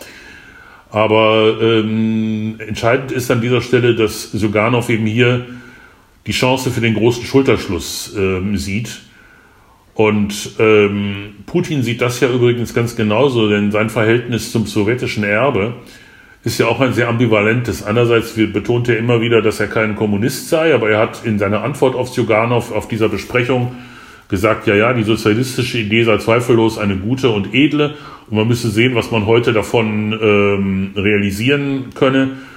Ähm, das ist natürlich ähm, bis zum Beweis des Besseren, würde ich sagen, Schaumschlägerei, um die Kommunisten bei Laune zu halten, denn die sind immerhin eine Partei, die knapp 20 Prozent der Stimmen bekommen hat, bei weitem die größte Oppositionspartei ist.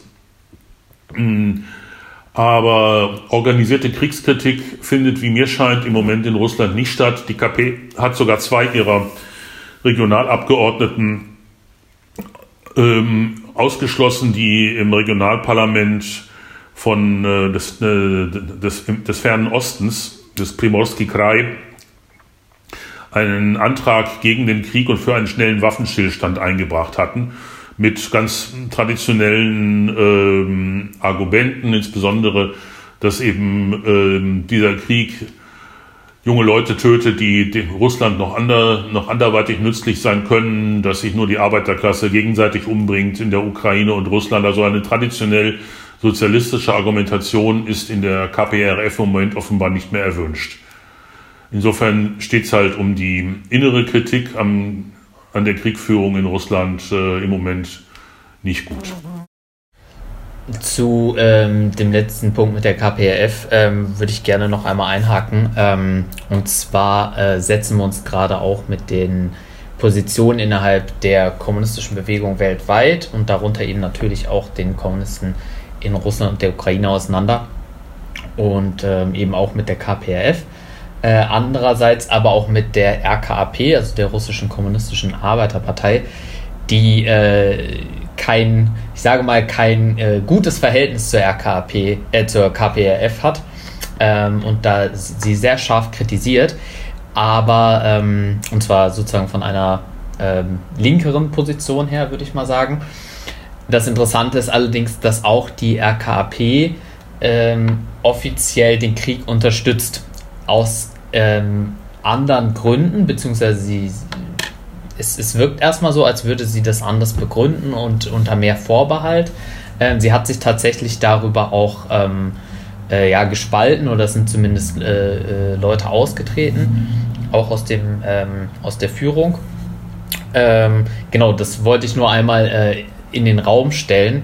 Ähm, du hattest uns ja gesagt, dass du jetzt äh, dich mit der RKP nicht so auseinandergesetzt hast bisher. Aber das sind doch ganz spannende Diskussionen, muss ich sagen. Ähm, und es, wir werden hier von der KU auf jeden Fall auch dazu noch ähm, versuchen, ein bisschen mehr Zugang zu schaffen, ähm, indem wir auch die, die Stimmen der, der Kommunisten von vor Ort und auch ihre Argumente nochmal mehr ähm, in, die, in die deutsche kommunistische Öffentlichkeit tragen.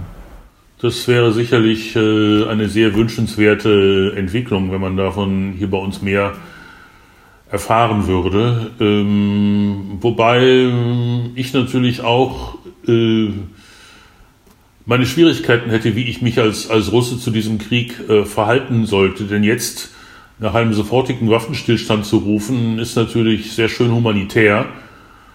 Aber ähm, es führt dazu, dass im Grunde der Schaden schon angerichtet, aber kein Ergebnis erreicht ist. Ne?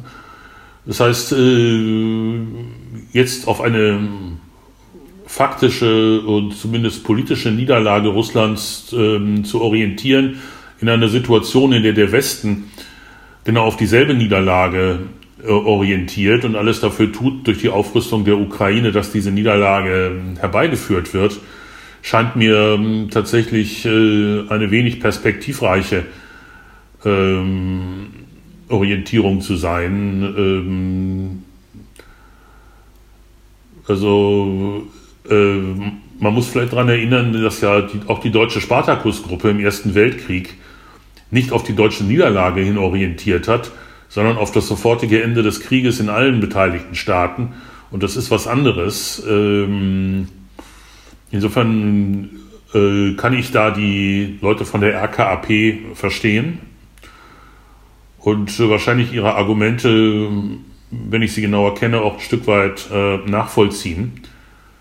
Es ist einfach eine, eine, eine Situation, die sehr blöd ist, weil die Arbeiterklasse auf keiner Seite irgendwie im Moment politisches Subjekt ist des, des Geschehens und ähm, deswegen gezwungen ist, äh, allenfalls defensiv auf das zu reagieren, zu reagieren, was ihr die Herrschenden aus ihren Kalkulationen heraus einbrocken. Also in, in Deutschland eben, dass die Bevölkerung äh, diesen Krieg zu bezahlen hat durch Inflation, durch gesteigerte Heizkosten, durch sinkenden Lebensstandard und so weiter und so weiter. Und ähm, mir scheint, dass äh, alle möglichen Arten von äh, linken Positionierungen, die jetzt irgendwie äh, glauben, äh, den russischen Angriffskrieg missbilligen zu müssen, an der Stelle einfach nicht hilfreich sind für das, was Linke in Deutschland im Moment zu tun haben. Weil man damit schon mit einem Bein äh, oder mit oder der, der Argumentation des Gegners äh, schon ein Stück weit die Tür öffnet. Äh, wenn man also schon sagt, irgendwie, wir verurteilen selbstverständlich den russischen Angriffskrieg, aber, dann sagt die andere Seite, na, ist ja schön, dass ihr den verurteilt. Das verurteilen wir auch, aber wir setzen die Konditionen, wie mit ihm umgegangen wird, mit diesem russischen Angriffskrieg. Also da hat man sich schon ähm, ein Stück weit vereinnahmen lassen und davor würde ich in allererster Linie warnen wollen. Ich finde das spannend, was du sagst. Äh, ich würde kurz, äh, kurz einhaken. Ähm, einmal noch vielleicht zurück, weil du das aufgemacht hast mit den Spartakisten und dem Ersten Weltkrieg. Und man muss ja schon sagen, diejenigen, äh, die erfolgreich aus dem Ersten Weltkrieg hervorgegangen sind, die Bolschewiki, die haben ja genau den Kampf gegen den Krieg und das Ende des Krieges mit dem Kampf gegen die eigene Regierung verbunden gehabt und die Spartakisten haben das ja auch ge faktisch getan, auch wenn sie für die für das Ende des Krieges in allen Ländern waren. Sie haben ja auch dafür gekämpft in der Novemberrevolution, dann äh, den Schritt zum Sozialismus zu machen und die Bolschewiki waren halt besser aufgestellt dafür. Äh, jetzt ist die Frage ja schon, äh, ob das nicht ähm, zumindest ähm, die Perspektive sein müsste, die unter denen auch russische Kommunisten äh, arbeiten müssten. Das ist jetzt wäre jetzt meine persönliche äh, Position, dass sie sagen, eigentlich geht es darum, natürlich ähm, unsere Regierung auch zu schwächen und sie am Ende über den Haufen werfen zu können. Natürlich nicht aus einer beliebigen Situation heraus, ohne zu sehen, was die realen Verhältnisse sind und natürlich auch nicht einfach damit, dass man dem Gegner damit in die Hände spielt, also dem Gegner äh, Russlands, äh, der, der westlichen Staaten in dem Fall.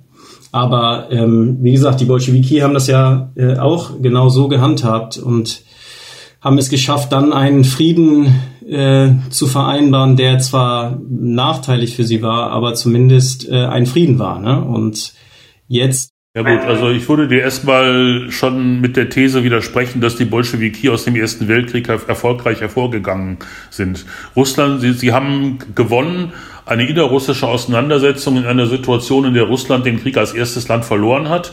Sie haben sie zweitens gewonnen in einer Situation, die historisch ähm, nicht wiederholbar ist oder sich, sich nach menschlichem Ermessen so nicht wiederholen wird nämlich zweier paralleler Revolutionen, ja, der sozialistischen in den, in den, Städten und der Agrarrevolution auf dem Land, ähm, die einfach ähm, beide gleichzeitig der russische Staat nicht mehr bekämpfen konnte. Das heißt, der russische Staat ist, unter den, ist ihnen unter den, unter den Händen zusammengebrochen. Und was sie dann zu tun hatten, war im Grunde den Laden Russland so gut es ging zusammenzuhalten das wäre jetzt natürlich eine völlig andere Diskussion, aber äh, und ich meine, und ich meine schon, Lenins Schriften ab der Begründung für die NÖP sind im Grunde äh, das Eingeständnis, dass äh, der Sieg der Oktoberrevolution das Ergebnis von Sonderfaktoren war und dass äh, in der Sache, wenn er sagt, die Bolschewiki müssen, müssen Buchführung lernen, ja, dann hat er in der Sache dem Menschewiki recht gegeben, die er 1917 verdammt hat, einfach weil er die historisch einmalige Chance sah, dass eben eine Minderheit wie die Bolschewiki die Macht würde ergreifen können. Äh, das hat er tatsächlich genial gesehen, diese Situation der, der Doppelherrschaft. Ähm, aber hinterher sind die Probleme, ja, ist losgegangen nach, dem, nach der Oktoberrevolution. Also insofern wäre ich da sehr vorsichtig mit der Einschätzung, die Bolschewiki seien erfolgreich aus dem Ersten Weltkrieg hervorgegangen. Also das halte ich für ähm, überoptimistisch. Zumal ja die Sowjetunion hinterher im, im Ergebnis gescheitert ist, wenn, wenn auch erst nach 70 Jahren, aber trotzdem. Ne? Also ich würde zur ähm, KPRF und zur RKP ähm, und zu ihrer Position zu diesem Krieg auch noch ergänzen wollen, dass ähm, ja davon sprechen, dass in der Ukraine der Faschismus ähm, an der Macht ist und ähm, dass auch die Bevölkerung im Donbass ähm, geschützt werden müsste. und ähm, dass er beispielsweise auch die, der Antrag auf die, auf die Anerkennung der Volksrepubliken von den, äh, ich glaube, von der KPRF in die äh, Duma eingebracht wurde. Ähm, damit kommen wir dann auch zu unserem letzten ähm, großen Thema, um das wir die ganze Zeit schon so ein bisschen herumgeschwebt sind, nämlich den aktuellen Krieg. Und da ähm, würde ich eingangs ähm, dich, Reinhard, nochmal fragen wollen. Also es gibt ja jetzt mehrere Narrative oder Gründe, die im Raum stehen dafür, dass Russland diesen Krieg führt und auch äh, berechtigterweise führt. Äh, zumindest wird das dann oft so gesagt, nämlich die Entnazifizierung und Demilitarisierung der Ukraine, also das, was ja auch Putin selber gesagt hat, ähm, die Rettung der Bevölkerung im Donbass, ob man jetzt von einem Völkermord, äh, einem drohenden oder einem laufenden Völkermord sprechen möchte oder nicht. Ähm, und äh, aber auch der Selbstverteidigung und zwar sozusagen in letzter Minute, dass sozusagen ein Angriff auf ähm, Russland unmittelbar bevorstand durch die Ukraine oder vielleicht sogar die NATO, beziehungsweise beide. Ähm, und dass das jetzt sozusagen durch einen präventiven Schlag verhindert wurde. Was ist an diesen drei äh, Begründungen dran aus deiner Sicht? Also am meisten, am, am, relativ meisten ist noch an dem Argument von der Selbstverteidigung gegen die ähm, seit 30 Jahren andauernde Osterweiterung der NATO äh, dran. Denn dass die nicht gegen Russland gerichtet gewesen sei, kann nun wirklich niemand behaupten, außer Herrn Stoltenberg. Ähm, das Argument mit dem angeblich unmittelbar bevorstehenden Angriff auf Russland halte ich für ähm, ja, nicht nachgewiesen, schlicht und einfach. Ja. Äh, natürlich ist die Sanktionspolitik des Westens ganz offenkundig in den Wochen zwischen äh, dem 17. Dezember, als Russland dieses äh, Verhandlungs, dieses letzte Verhandlungsangebot gemacht hat und dem 24. Februar abgesprochen worden, denn das kam alles relativ schnell. Aber man sieht andererseits, dass die NATO ähm, eher daran interessiert ist, die Ukraine für sich kämpfen zu lassen, ohne selbst ähm, ins Risiko zu gehen, als äh, eben das Gegenteil zu tun. Äh, ich kritisiere das gar nicht. Das ist, geht, geht einfach auf den, auf, äh, den Respekt vor den russischen Atomwaffen zurück, für, von denen die NATO nicht sicher ist, äh, ob sie sich gegen sie würde durchsetzen können. Aber das ändert ja nichts daran, dass, dass das eben ein sehr zynisches Kalkül im Verhältnis zur Ukraine ist, ähm, was da passiert dass ich das mit dem Genozid für eine ähm, überzogene und moralisierende Vorstellung halte, habe ich schon, schon ausgeführt. Ähm, und äh, mit der Denazifizierung und Entmilitarisierung, naja, äh, dann muss man, also einstweilen hat Russland äh, im Gegenteil eine enorme Militarisierung der Ukraine ähm, herbeigeführt. Äh, und äh, auch der ukrainische Faschismus scheint mir innerhalb der Ukraine eher legitimer geworden zu sein, als, ähm, als er es vorher war. Also äh, nach der Seite mh, hm, ist das, glaube ich, sehr viel Rechtfertigungsideologie, an der man sich aus meiner Sicht nicht festhalten sollte, als irgendeinem wirklichen Argument. Ich halte zwei Argumente für, für tragfähig. Das eine ist das russische Argument der Selbstverteidigung gegen die unaufhaltsame Ostexpansion der NATO. Äh, wobei interessanterweise das noch im Februar von Putin gebrachte Argument, dass ähm, NATO-Raketen in fünf Minuten in Moskau wären, bereits ähm, in letzter Zeit nicht mehr so, so nicht mehr kommt. Da kommen dann alle möglichen äh, wirklich Argumente, die nur noch als, als großrussisch einzustufen sind, wie ähm, Putins Selbstvergleich mit Peter dem Großen, der ja auch nichts Fremdes erobert habe, sondern nur Länder zurückgeholt habe, ähm, die unter fremder Herrschaft gekommen seien. Er sagte das mit Bezug auf das Baltikum und äh, die Gegend um das heutige St. Petersburg herum. Also äh, ich sehe eher, dass Russland im Verlaufe der öffentlichen Rechtfertigung des Krieges das ursprüngliche ähm, antifaschistische Narrativ äh, hinter sich lässt und ähm, einfach auf einen traditionellen äh, ja, imperialen Nationalismus äh, sich zurückzieht, äh, dem anscheinend besser dazu geeignet ist, äh, erscheint. Auch die Frage der ähm, offensichtlich in der Ukraine ähm, geplanten Annexionen, äh, das war ja ursprünglich in Putins Rede vom Februar so ausdrücklich bestritten, dass, dass er über die, das Donbass hinaus irgendwelche Teile der Ukraine annektieren wolle.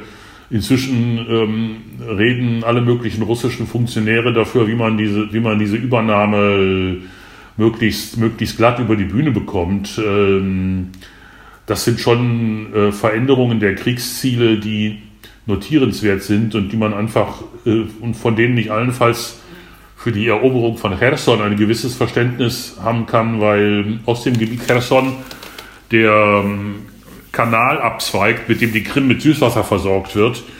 Und das Wasserproblem haben die Russen seit 2014 auf der Krim nicht äh, in den Griff bekommen, nachdem die Ukraine diesen Kanal dann als Reaktion auf den Seitenwechsel der Krim gesperrt hatte. Äh, also kurz und gut, da werden jetzt auch ähm, plötzlich expansive Ziele ähm, laut, die so am Anfang nicht erwähnt waren. Deswegen wäre ich da mh, mm, in der öffentlichen Bewertung der russischen Kriegsziele sehr skeptisch und würde denen da nicht allzu viel äh, zugute halten. Ähm, also wie gesagt, das eine Argument, was ich für glaubwürdig halte, ist die Frage der Selbstverteidigung gegen die NATO-Expansion das andere ist ähm, das Argument von Lavrov, wir kämpfen hier auch um, um, die Durchsetzung einer neuen Weltordnung. Ob ihnen das gelingt, ähm, ist relativ in den Sternen. Äh, eher wird ihnen vielleicht noch äh, gelingen, die NATO-Osterweiterung abzuwehren über das hinaus, was bereits passiert ist und, das, und auch da ähm, haben sie ja jetzt etwas bekommen mit dem, mit dem bevorstehenden Beitritt von Schweden und Finnland, was sie so nicht vorgesehen hatten und was sie sich jetzt schönreden.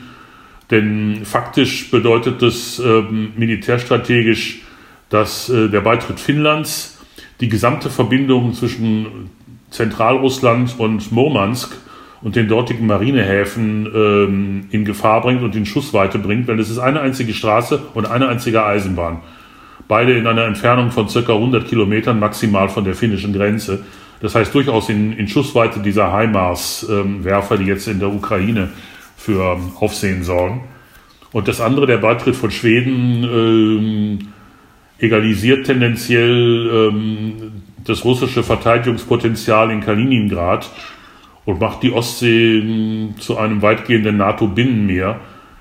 Äh, also das ist eine Folge, mit der Russland wahrscheinlich so auch nicht gerechnet hatte, auch wenn es, die, auch wenn es ihre Tragweite jetzt herunterspielt. Insofern wäre ich da wirklich ähm, sehr vorsichtig mit, offen, mit, mit öffentlicher Unterstützung für, für die russische Position. Das ist auch nicht unsere, übrigens unsere Aufgabe als Deutsche Linke. Ich betone es nochmal. Ne? Also Russland ist nicht mehr das Land des Sozialismus. Äh, es verteidigt sich in einer innerimperialistischen Konkurrenz Dafür hat es aus seiner Sicht gute Gründe. Äh, und wenn wir einen neuen Weltkrieg und eine Konfrontation, von der lohnabhängig beschäftigte Menschen am allerwenigsten was haben, verhindern wollen, dann haben wir gute, haben wir gute Gründe, hier den Westen äh, auf seiner Seite nicht zu unterstützen. Und die Ukraine schon gar nicht. Äh, aber äh, jetzt also deswegen die, die, die Partei der Gegenseite einzunehmen, halte ich für, für verfehlt. Mhm. Ähm, okay, also die, die großrussische Rhetorik, äh, die jetzt an den Tag gelegt wird, das ist natürlich immer ein bisschen die Frage, was ist jetzt Propaganda und was ist sozusagen ähm, was. Nein, das ist schon, entschuldige, da muss ich dich unterbrechen. Also das ist, äh, niemand hat Putin gezwungen, zu dieser großrussischen Rhetorik. Äh, das ist schon das offizielle Selbstbewusstsein, mit dem Putin in diesen Krieg hineingeht. Ja, und als solches muss man es ernst nehmen. Ja. Okay, ja. Ähm, aber ich, also was ich eigentlich fragen wollte, war ähm, zu, zu diesem äh, Aspekt der Entnazifizierung und der Demilitarisierung. Also ob das nicht eigentlich Ähm, also wenn man jetzt sozusagen alles, äh, was wir damit Positive erstmal äh, verbinden, ne, Antifaschismus und äh, Frieden und so weiter, das erstmal beiseite lässt und sagt, naja, ähm, Russland hat, wenn es das Interesse an einer neutralen Ukraine hat, ähm, das Ziel natürlich die Armee auszuschalten und die Nazis, die oder die, die, die, die Faschisten in der Ukraine, die besonders anti-russisch äh, drauf sind, ähm, als politischen Faktor auszuschalten. Ist ja, also würde ich mal sagen, ist ja äh, schon erstmal nachvollziehbar. Ähm, ich weiß nicht, ob du da sozusagen, ähm, ob du das anders siehst da frage ich mich aber halt, haben, hat sich sozusagen das, das Interesse da im Laufe des Krieges jetzt verschoben? Also, dass äh, Russland jetzt sagt, ähm, naja, äh, neutrale Ukraine äh, kriegen wir nicht mehr oder kriegen wir nur, wenn wir sie sozusagen zusammenstutzen, indem wir denen möglichst viele Gebiete wegnehmen? Ähm, oder hat sich das eigentlich schon vorher verändert? Ähm, also wie siehst du das? Haben sich sozusagen die, genau, die Kriegsziele im Laufe des Krieges, sind die sozusagen, ähm, haben, haben die sich verändert? Ne, sie haben sich ergänzt, um äh, eben diese, diese territorialen Erweiterungen, von denen anfangs nicht die Rede war. Äh, die wissen, die, Russland weiß natürlich auch, dass eben eine Entmilitarisierung nur zu haben ist, indem man äh, die ukrainische Armee militärisch schlägt und damit das Land praktisch entmilitarisiert. Ähm, ob das gelingt, steht in den Sternen, weiß man nicht. Äh, es gibt Argumente, die dafür sprechen, insbesondere, dass vielleicht die Ukraine sich äh, eine weitere Zerstörung ihrer Infrastruktur irgendwann nicht mehr wird leisten können und deswegen sich doch zu Verhandlungen bereit erklärt. Wobei ja der Westen andererseits, äh, ihr sagt, kommt, wir unterstützen euch, solange ihr wollt, koste es, was es wolle. Also ignoriert bitte mal die Schäden an eurer, an eurer Volkswirtschaft äh, und kämpft weiter. Ähm, das heißt, äh, dieses Ziel scheint unter den jetzigen Bedingungen wenig realistisch. Was die Entnazifizierung angeht, äh, hat das mit ähm, der Frage von, wie weit äh, Russland ukrainische Gebiete besetzt, äh, nichts zu tun. Denn äh, entweder müsste es dann die gesamte Ukraine besetzen, also bis nach Lemberg, bis nach Lviv. Äh, das hat bisher noch niemand gefordert. Mm, aus gutem Grund, weil das für Russland ein riesiges Pulverfass wäre. Äh, kurz und gut, beides sind aus meiner Sicht äh, hinsichtlich der Realisierungschancen Phrasen. Man braucht deswegen auch nicht die Phrase gegen äh, die reale Entwicklung hochzuhalten. Das bringt überhaupt nichts. Ähm, Rainer, du bist ja ein äh, ähm, wirklich, so scheint mir, täglicher Beobachter des Krieges. Zumindest schreibst du ja in wirklich sehr hohem Takt auch über die Entwicklung des Krieges. Und äh, jetzt kommt in unserer Diskussion immer wieder äh, auch ähm, eine Argumentation auf, die sagt, äh, die russische Seite geht im Krieg äh, sehr vorsichtig vor. Das heißt vorsichtig auch in Bezug auf ähm, ähm, Bombardements zum Beispiel oder ähnliches. Sie versuchen also die Zivilbevölkerung möglichst nicht zu treffen. Das ist die Argumentation und wirklich nur spezifisch auf die Militärinfrastruktur und auf die Armee zu gehen und auf die faschistischen Einheiten. Ähm, und in dem Zusammenhang äh, taucht natürlich auch die Frage von Kriegsverbrechen und ähnlichem auf. Ähm, und mich würde interessieren, was du dazu sagst zu dieser Argumentation. Ähm, ob du äh, ein unterschiedliches Vorgehen da äh, erkennen kannst, auch vielleicht im Verhältnis zu dem Vorgehen der USA und der NATO in anderen Kriegen in, der in den vergangenen Jahren. Also da wäre ich ähm, sehr vorsichtig. Erstens hat das Militärische irgendwann mal wirklich auch seine Eigendynamik. Zweitens äh, ist es demjenigen, dem sein Häuschen über dem, über dem Kopf zusammengeschossen wird, ziemlich egal, äh, ob das jetzt äh, ein Minimalbeschuss oder ein Maximalbeschuss gewesen ist, aber das Häuschen ist halt hinüber. Ähm, drittens ist es einfach äh, schwierig nach, äh, sozusagen nachzuweisen. Ja? Ähm, wir kennen nicht die, die Kampfanweisungen, die sind nicht veröffentlicht. Äh, und äh, ja gut, der Augenschein von, von Mariupol äh, ist nun auch, wenn es von lauter Azov-Männern besetzt gew gewesen ist, ähm, spricht jetzt nicht unbedingt für eine schonende russische Kampfführung, sondern für eine Kampfführung, die daran orientiert war, ein gesetztes politisch-militärisches Ziel zu erreichen. Punkt. Ja, also äh, wenn mal Krieg ist, dann, dann, dann ist halt Krieg und dann, dann, und dann sprechen die Kanonen. Äh, da jetzt zu spekulieren, ob äh, Russland auch noch, auch noch anders hätte gekonnt hätte, halte ich für äh, in, einfach auch in der praktischen Agitation für wenig zielführend. Sie führen halt Krieg, äh, so wie sie zu ihm auch in der Lage sind ähm, und so wie sie ihn führen wollen.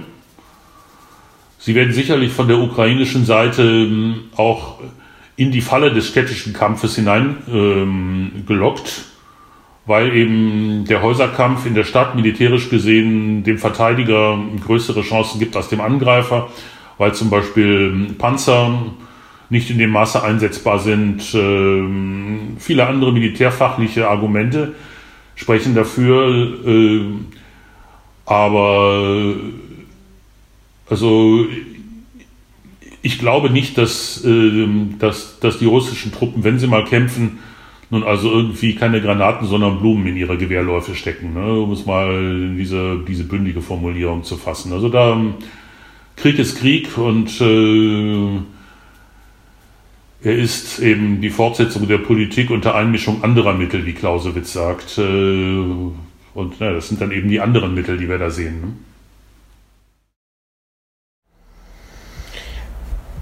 Ähm, okay, ich würde ähm, dann vielleicht zu dem äh, Krieg jetzt selber ähm, in der Ukraine ähm, so ein bisschen ähm, ja abschließend dann auch ähm, nochmal nach der Perspektive fragen wollen, aber auch nochmal nach den ähm, ausschlaggebenden Gründen. Du hast jetzt ja sozusagen die, die äh, vorgeschobenen Gründe so beiseite geschoben, aber ähm, die Frage, die sich äh, immer wieder stellt und die auch heiß diskutiert wird, was ist jetzt eigentlich der Grund? Also es geht primär um direkte ökonomische Interessen, also will Russland äh, die, das Industriegebiet im, im Donbass oder äh, geht es um ähm, darum, irgendwie Puffer äh, zwischen sich und die NATO zu bekommen?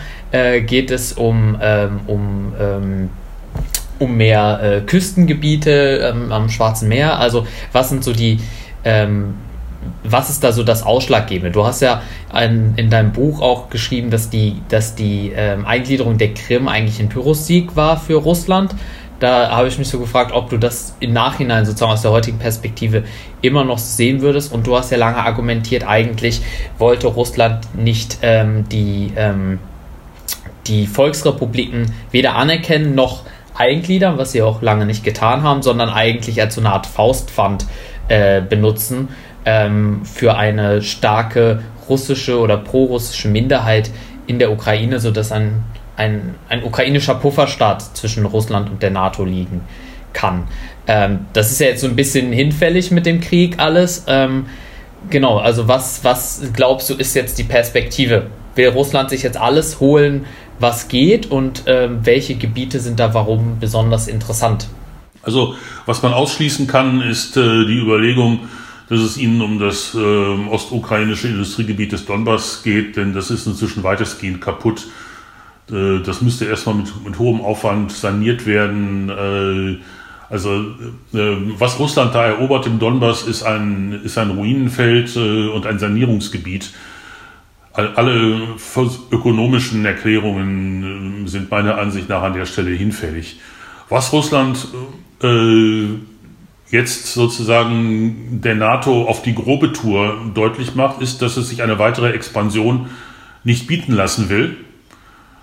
Äh, und es ist da auch, äh, wie mir scheint, äh, in einem hohen Maße eskalationsbereit, wobei andererseits äh, zum Beispiel ähm, ich mich immer wundere, warum nicht ähm, die Verkehrsverbindungen direkt an der Grenze der Ukraine zu Polen oder Rumänien, über die diese ganze ähm, die, diese ganzen Waffenlieferungen ja reinkommen, warum die nicht angegriffen worden sind, sofort und schnell und äh, zur Not auch, auch, ähm, auch wiederholt. Es hat immer noch den Eindruck, dass Russland äh, immer noch hofft, ähm, dass der Westen ein Einsehen hat und sich äh, auf Verhandlungen einlässt. Äh, ob, das, ob es dazu kommt, weil irgendwann im Laufe des kommenden Winters entweder der Westen einsieht, dass die Ukraine diesen Krieg nicht gewinnen kann, oder äh, in den USA die, die Demokraten die Kongresswahl im November verlieren oder weiß der Himmel, welche innenpolitischen Faktoren da dazu kommen. Ja, ich will ja gar nicht davon reden, dass es in Deutschland irgendwie eine Rebellion, Rebellion gegen die hohen Energiepreise gäbe. Ne?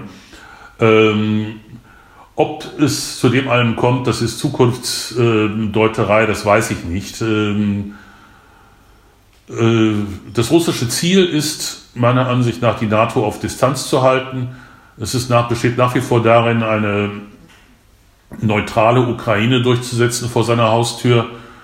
Ähm, das geht natürlich nur um den Preis eines Sturzes ähm, von Zelensky. Wenn dieser Sturz durch die Faschisten orchestriert werden sollte, weiß ich nicht, ob Russland damit, ähm, damit würde leben können, auch wenn es die Ukraine erst einmal destabilisieren würde. Also man muss vermuten, dass sie einfach versuchen, die Ukraine mürbe zu kämpfen, bis entweder sie oder ihre westlichen Förderer äh, die Lust verlieren.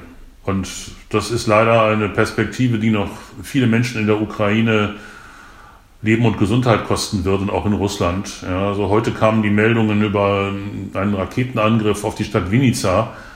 Äh, auf, mit mindestens 20 Toten bis heute Mittag äh, auf einen öffentlichen Parkplatz und ein Bürogebäude. Äh, man hat da Leute gesehen mit schweren Verletzungen, die in, in Unterhose blutüberströmt über die Straße liefen. Ähm, das wirkte nicht sehr militärisch, dieses Ziel. Äh, und vermutlich werden wir solche Bilder noch öfter zu sehen bekommen, auch wenn sie jetzt kurzfristig sicherlich der ukrainischen Propaganda in die Hände spielen, ähm, zeugt es nicht davon, dass Russland ähm, seine Ziele sehr rational wählte oder wahlweise ähm, seine Raketen besonders zielgenau wären. Äh, es hat schon mehrfach die Vermutung gegeben, dass Russland äh, zuletzt auch äh, Antischiffsraketen einsetzt. Die sind zwar ähm, sehr sprengstark, aber wenig zielgenau, weil sie das nicht brauchen auf dem Meer. Äh, wenn das der Fall wäre, würde das zeigen, dass eben auch Russland langsam an, die, an das Ende seiner materiellen Kriegsressourcen kommt. Und ähm, tja, dann hängt es einfach davon ab, wer länger durchhält. Das ist offen. Ich will da keine Prognose wagen und auch nicht sagen, was ähm, jetzt aus, aus linker Sicht besser wäre ein schneller Frieden oder, oder ein russischer Sieg. Das mag jeder mit sich selber ausmachen. Ich würde jetzt an dieser Stelle sagen, wir kommen mal zum Abschluss. Ich hätte noch eine letzte Frage, die ich dir gerne stellen würde, ähm, die so ein bisschen auf die Perspektive über den Krieg hinaus jetzt äh, hinweist. Ähm, wir als Kommunisten haben die Aufgabe, äh, die Hintergründe und die Zusammenhänge von solchen Kriegen aufzudecken und bestimmen zu können und nennen zu können. Und ähm, die äh, Kommunistische Partei Griechenlands äh, hat eine These, dass sie sagt, ähm, die russische Föderation nutzt die russischsprachigen Teile der Bevölkerung außerhalb der Russischen Föderation als Schachfiguren in ihren geopolitischen Interessen, für ihre geopolitischen Interessen. Wir haben das ja in Bezug auf den Donbass schon ein bisschen äh, auch angesprochen und ich habe den Eindruck, dass du das auch als solches äh, äh, siehst. Da der Noel hat vorhin gesprochen, du hast vom Faustpfand gesprochen. Ähm, wie siehst du das jetzt äh, im Zusammenhang mit dem Krieg und der Frage, was andere Regionen betrifft? Du kennst dich ja auch da, glaube ich, relativ gut aus. Ähm, nehmen wir solche Regionen wie Transnistrien, aber auch in Georgien die Frage, welche äh, Rolle spielt ähm, dieser Krieg und gegebenenfalls ein Sieg Russlands äh, für solche Regionen? Vielleicht kannst du dazu noch kurz was sagen, wenn du äh, ja der Ansicht bist, dass ja, also dass sie, also dass Russland die die russischsprachigen Minderheiten als deren Fürsprecher es sich ungefragt äh, proklamiert hat, äh, instrumentalisiert. Das glaube ich, hm, da haben die griechischen Genossen völlig recht. Das sehe ich auch weitestgehend so. Äh, was Transnistrien angeht, äh, so können die Russen, wie mir scheint, einst im Moment froh sein, wenn das nicht äh, irgendwann mal von der Ukraine und Moldau zusammen zu, äh, platt gemacht wird. Denn solange die Russen nicht Odessa erobert haben, ist über eine Verbindung oder eine Entsetzung von Transnistrien kann keine Rede sein. An einer anderen Stelle äh, ist, die, ist der Einsatz Putins für russischsprachige äh, Minderheiten allerdings äh, dabei, sehr kontraproduktiv zu werden, und das ist Kasachstan. Das hat ungefähr 20 Prozent russischsprachige Bevölkerung im Norden. Und die dortige Regierung hat ähm, diesen, äh, ich sage jetzt mal in Anführungszeichen, sudetenrussischen äh, Tiraden, ja, über die Fürsorge für die im Ausland unterdrückten Landsleute, sehr aufmerksam zugehört und ist dabei, sich von Russland äh, langsam aber sicher zu distanzieren und abzusetzen. Also da ähm, kann es gut sein, dass ähm, Russland äh, mit seinem mit, mit seiner Berufung auf die Auslandsrussen noch äh, größere politische Schiffbrüche erleidet. Alles klar. Dann vielen Dank nochmal, äh, Reinhard. Gerne. Ich hoffe, ich habe euren Erwartungen entsprochen. Auf jeden Fall. Das war ein sehr spannendes Gespräch. Ähm, ich denke, es gibt viel Stoff, an dem man weiter dranbleiben kann und weiter arbeiten kann. Ähm, ich beende jetzt diesen Podcast. Äh, wir sind auch, haben eine gute Zeit hinter uns gebracht. Ähm, wir haben den Kommunismuskongress vor vom 23. bis 25. September in Berlin. Und dort wird es, wird es genau um solche Fragen gehen, um die wir jetzt ja auch gerade im Podcast immer wieder angeschnitten haben, um Fragen zum Krieg in der Ukraine, um Fragen des Imperialismusverständnisses der Kommunisten. Karten für den Kongress können bei uns online auf kommunistische.org bestellt werden und sonst auch bei unseren Ortsgruppen. Und ähm, wir hoffen um eine rege Beteiligung. Umso mehr äh, Beteiligung stattfindet, umso intensiver und besser können die Diskussionen auch sich entwickeln.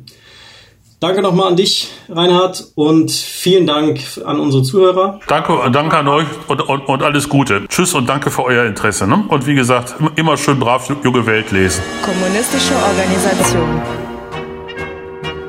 Podcast.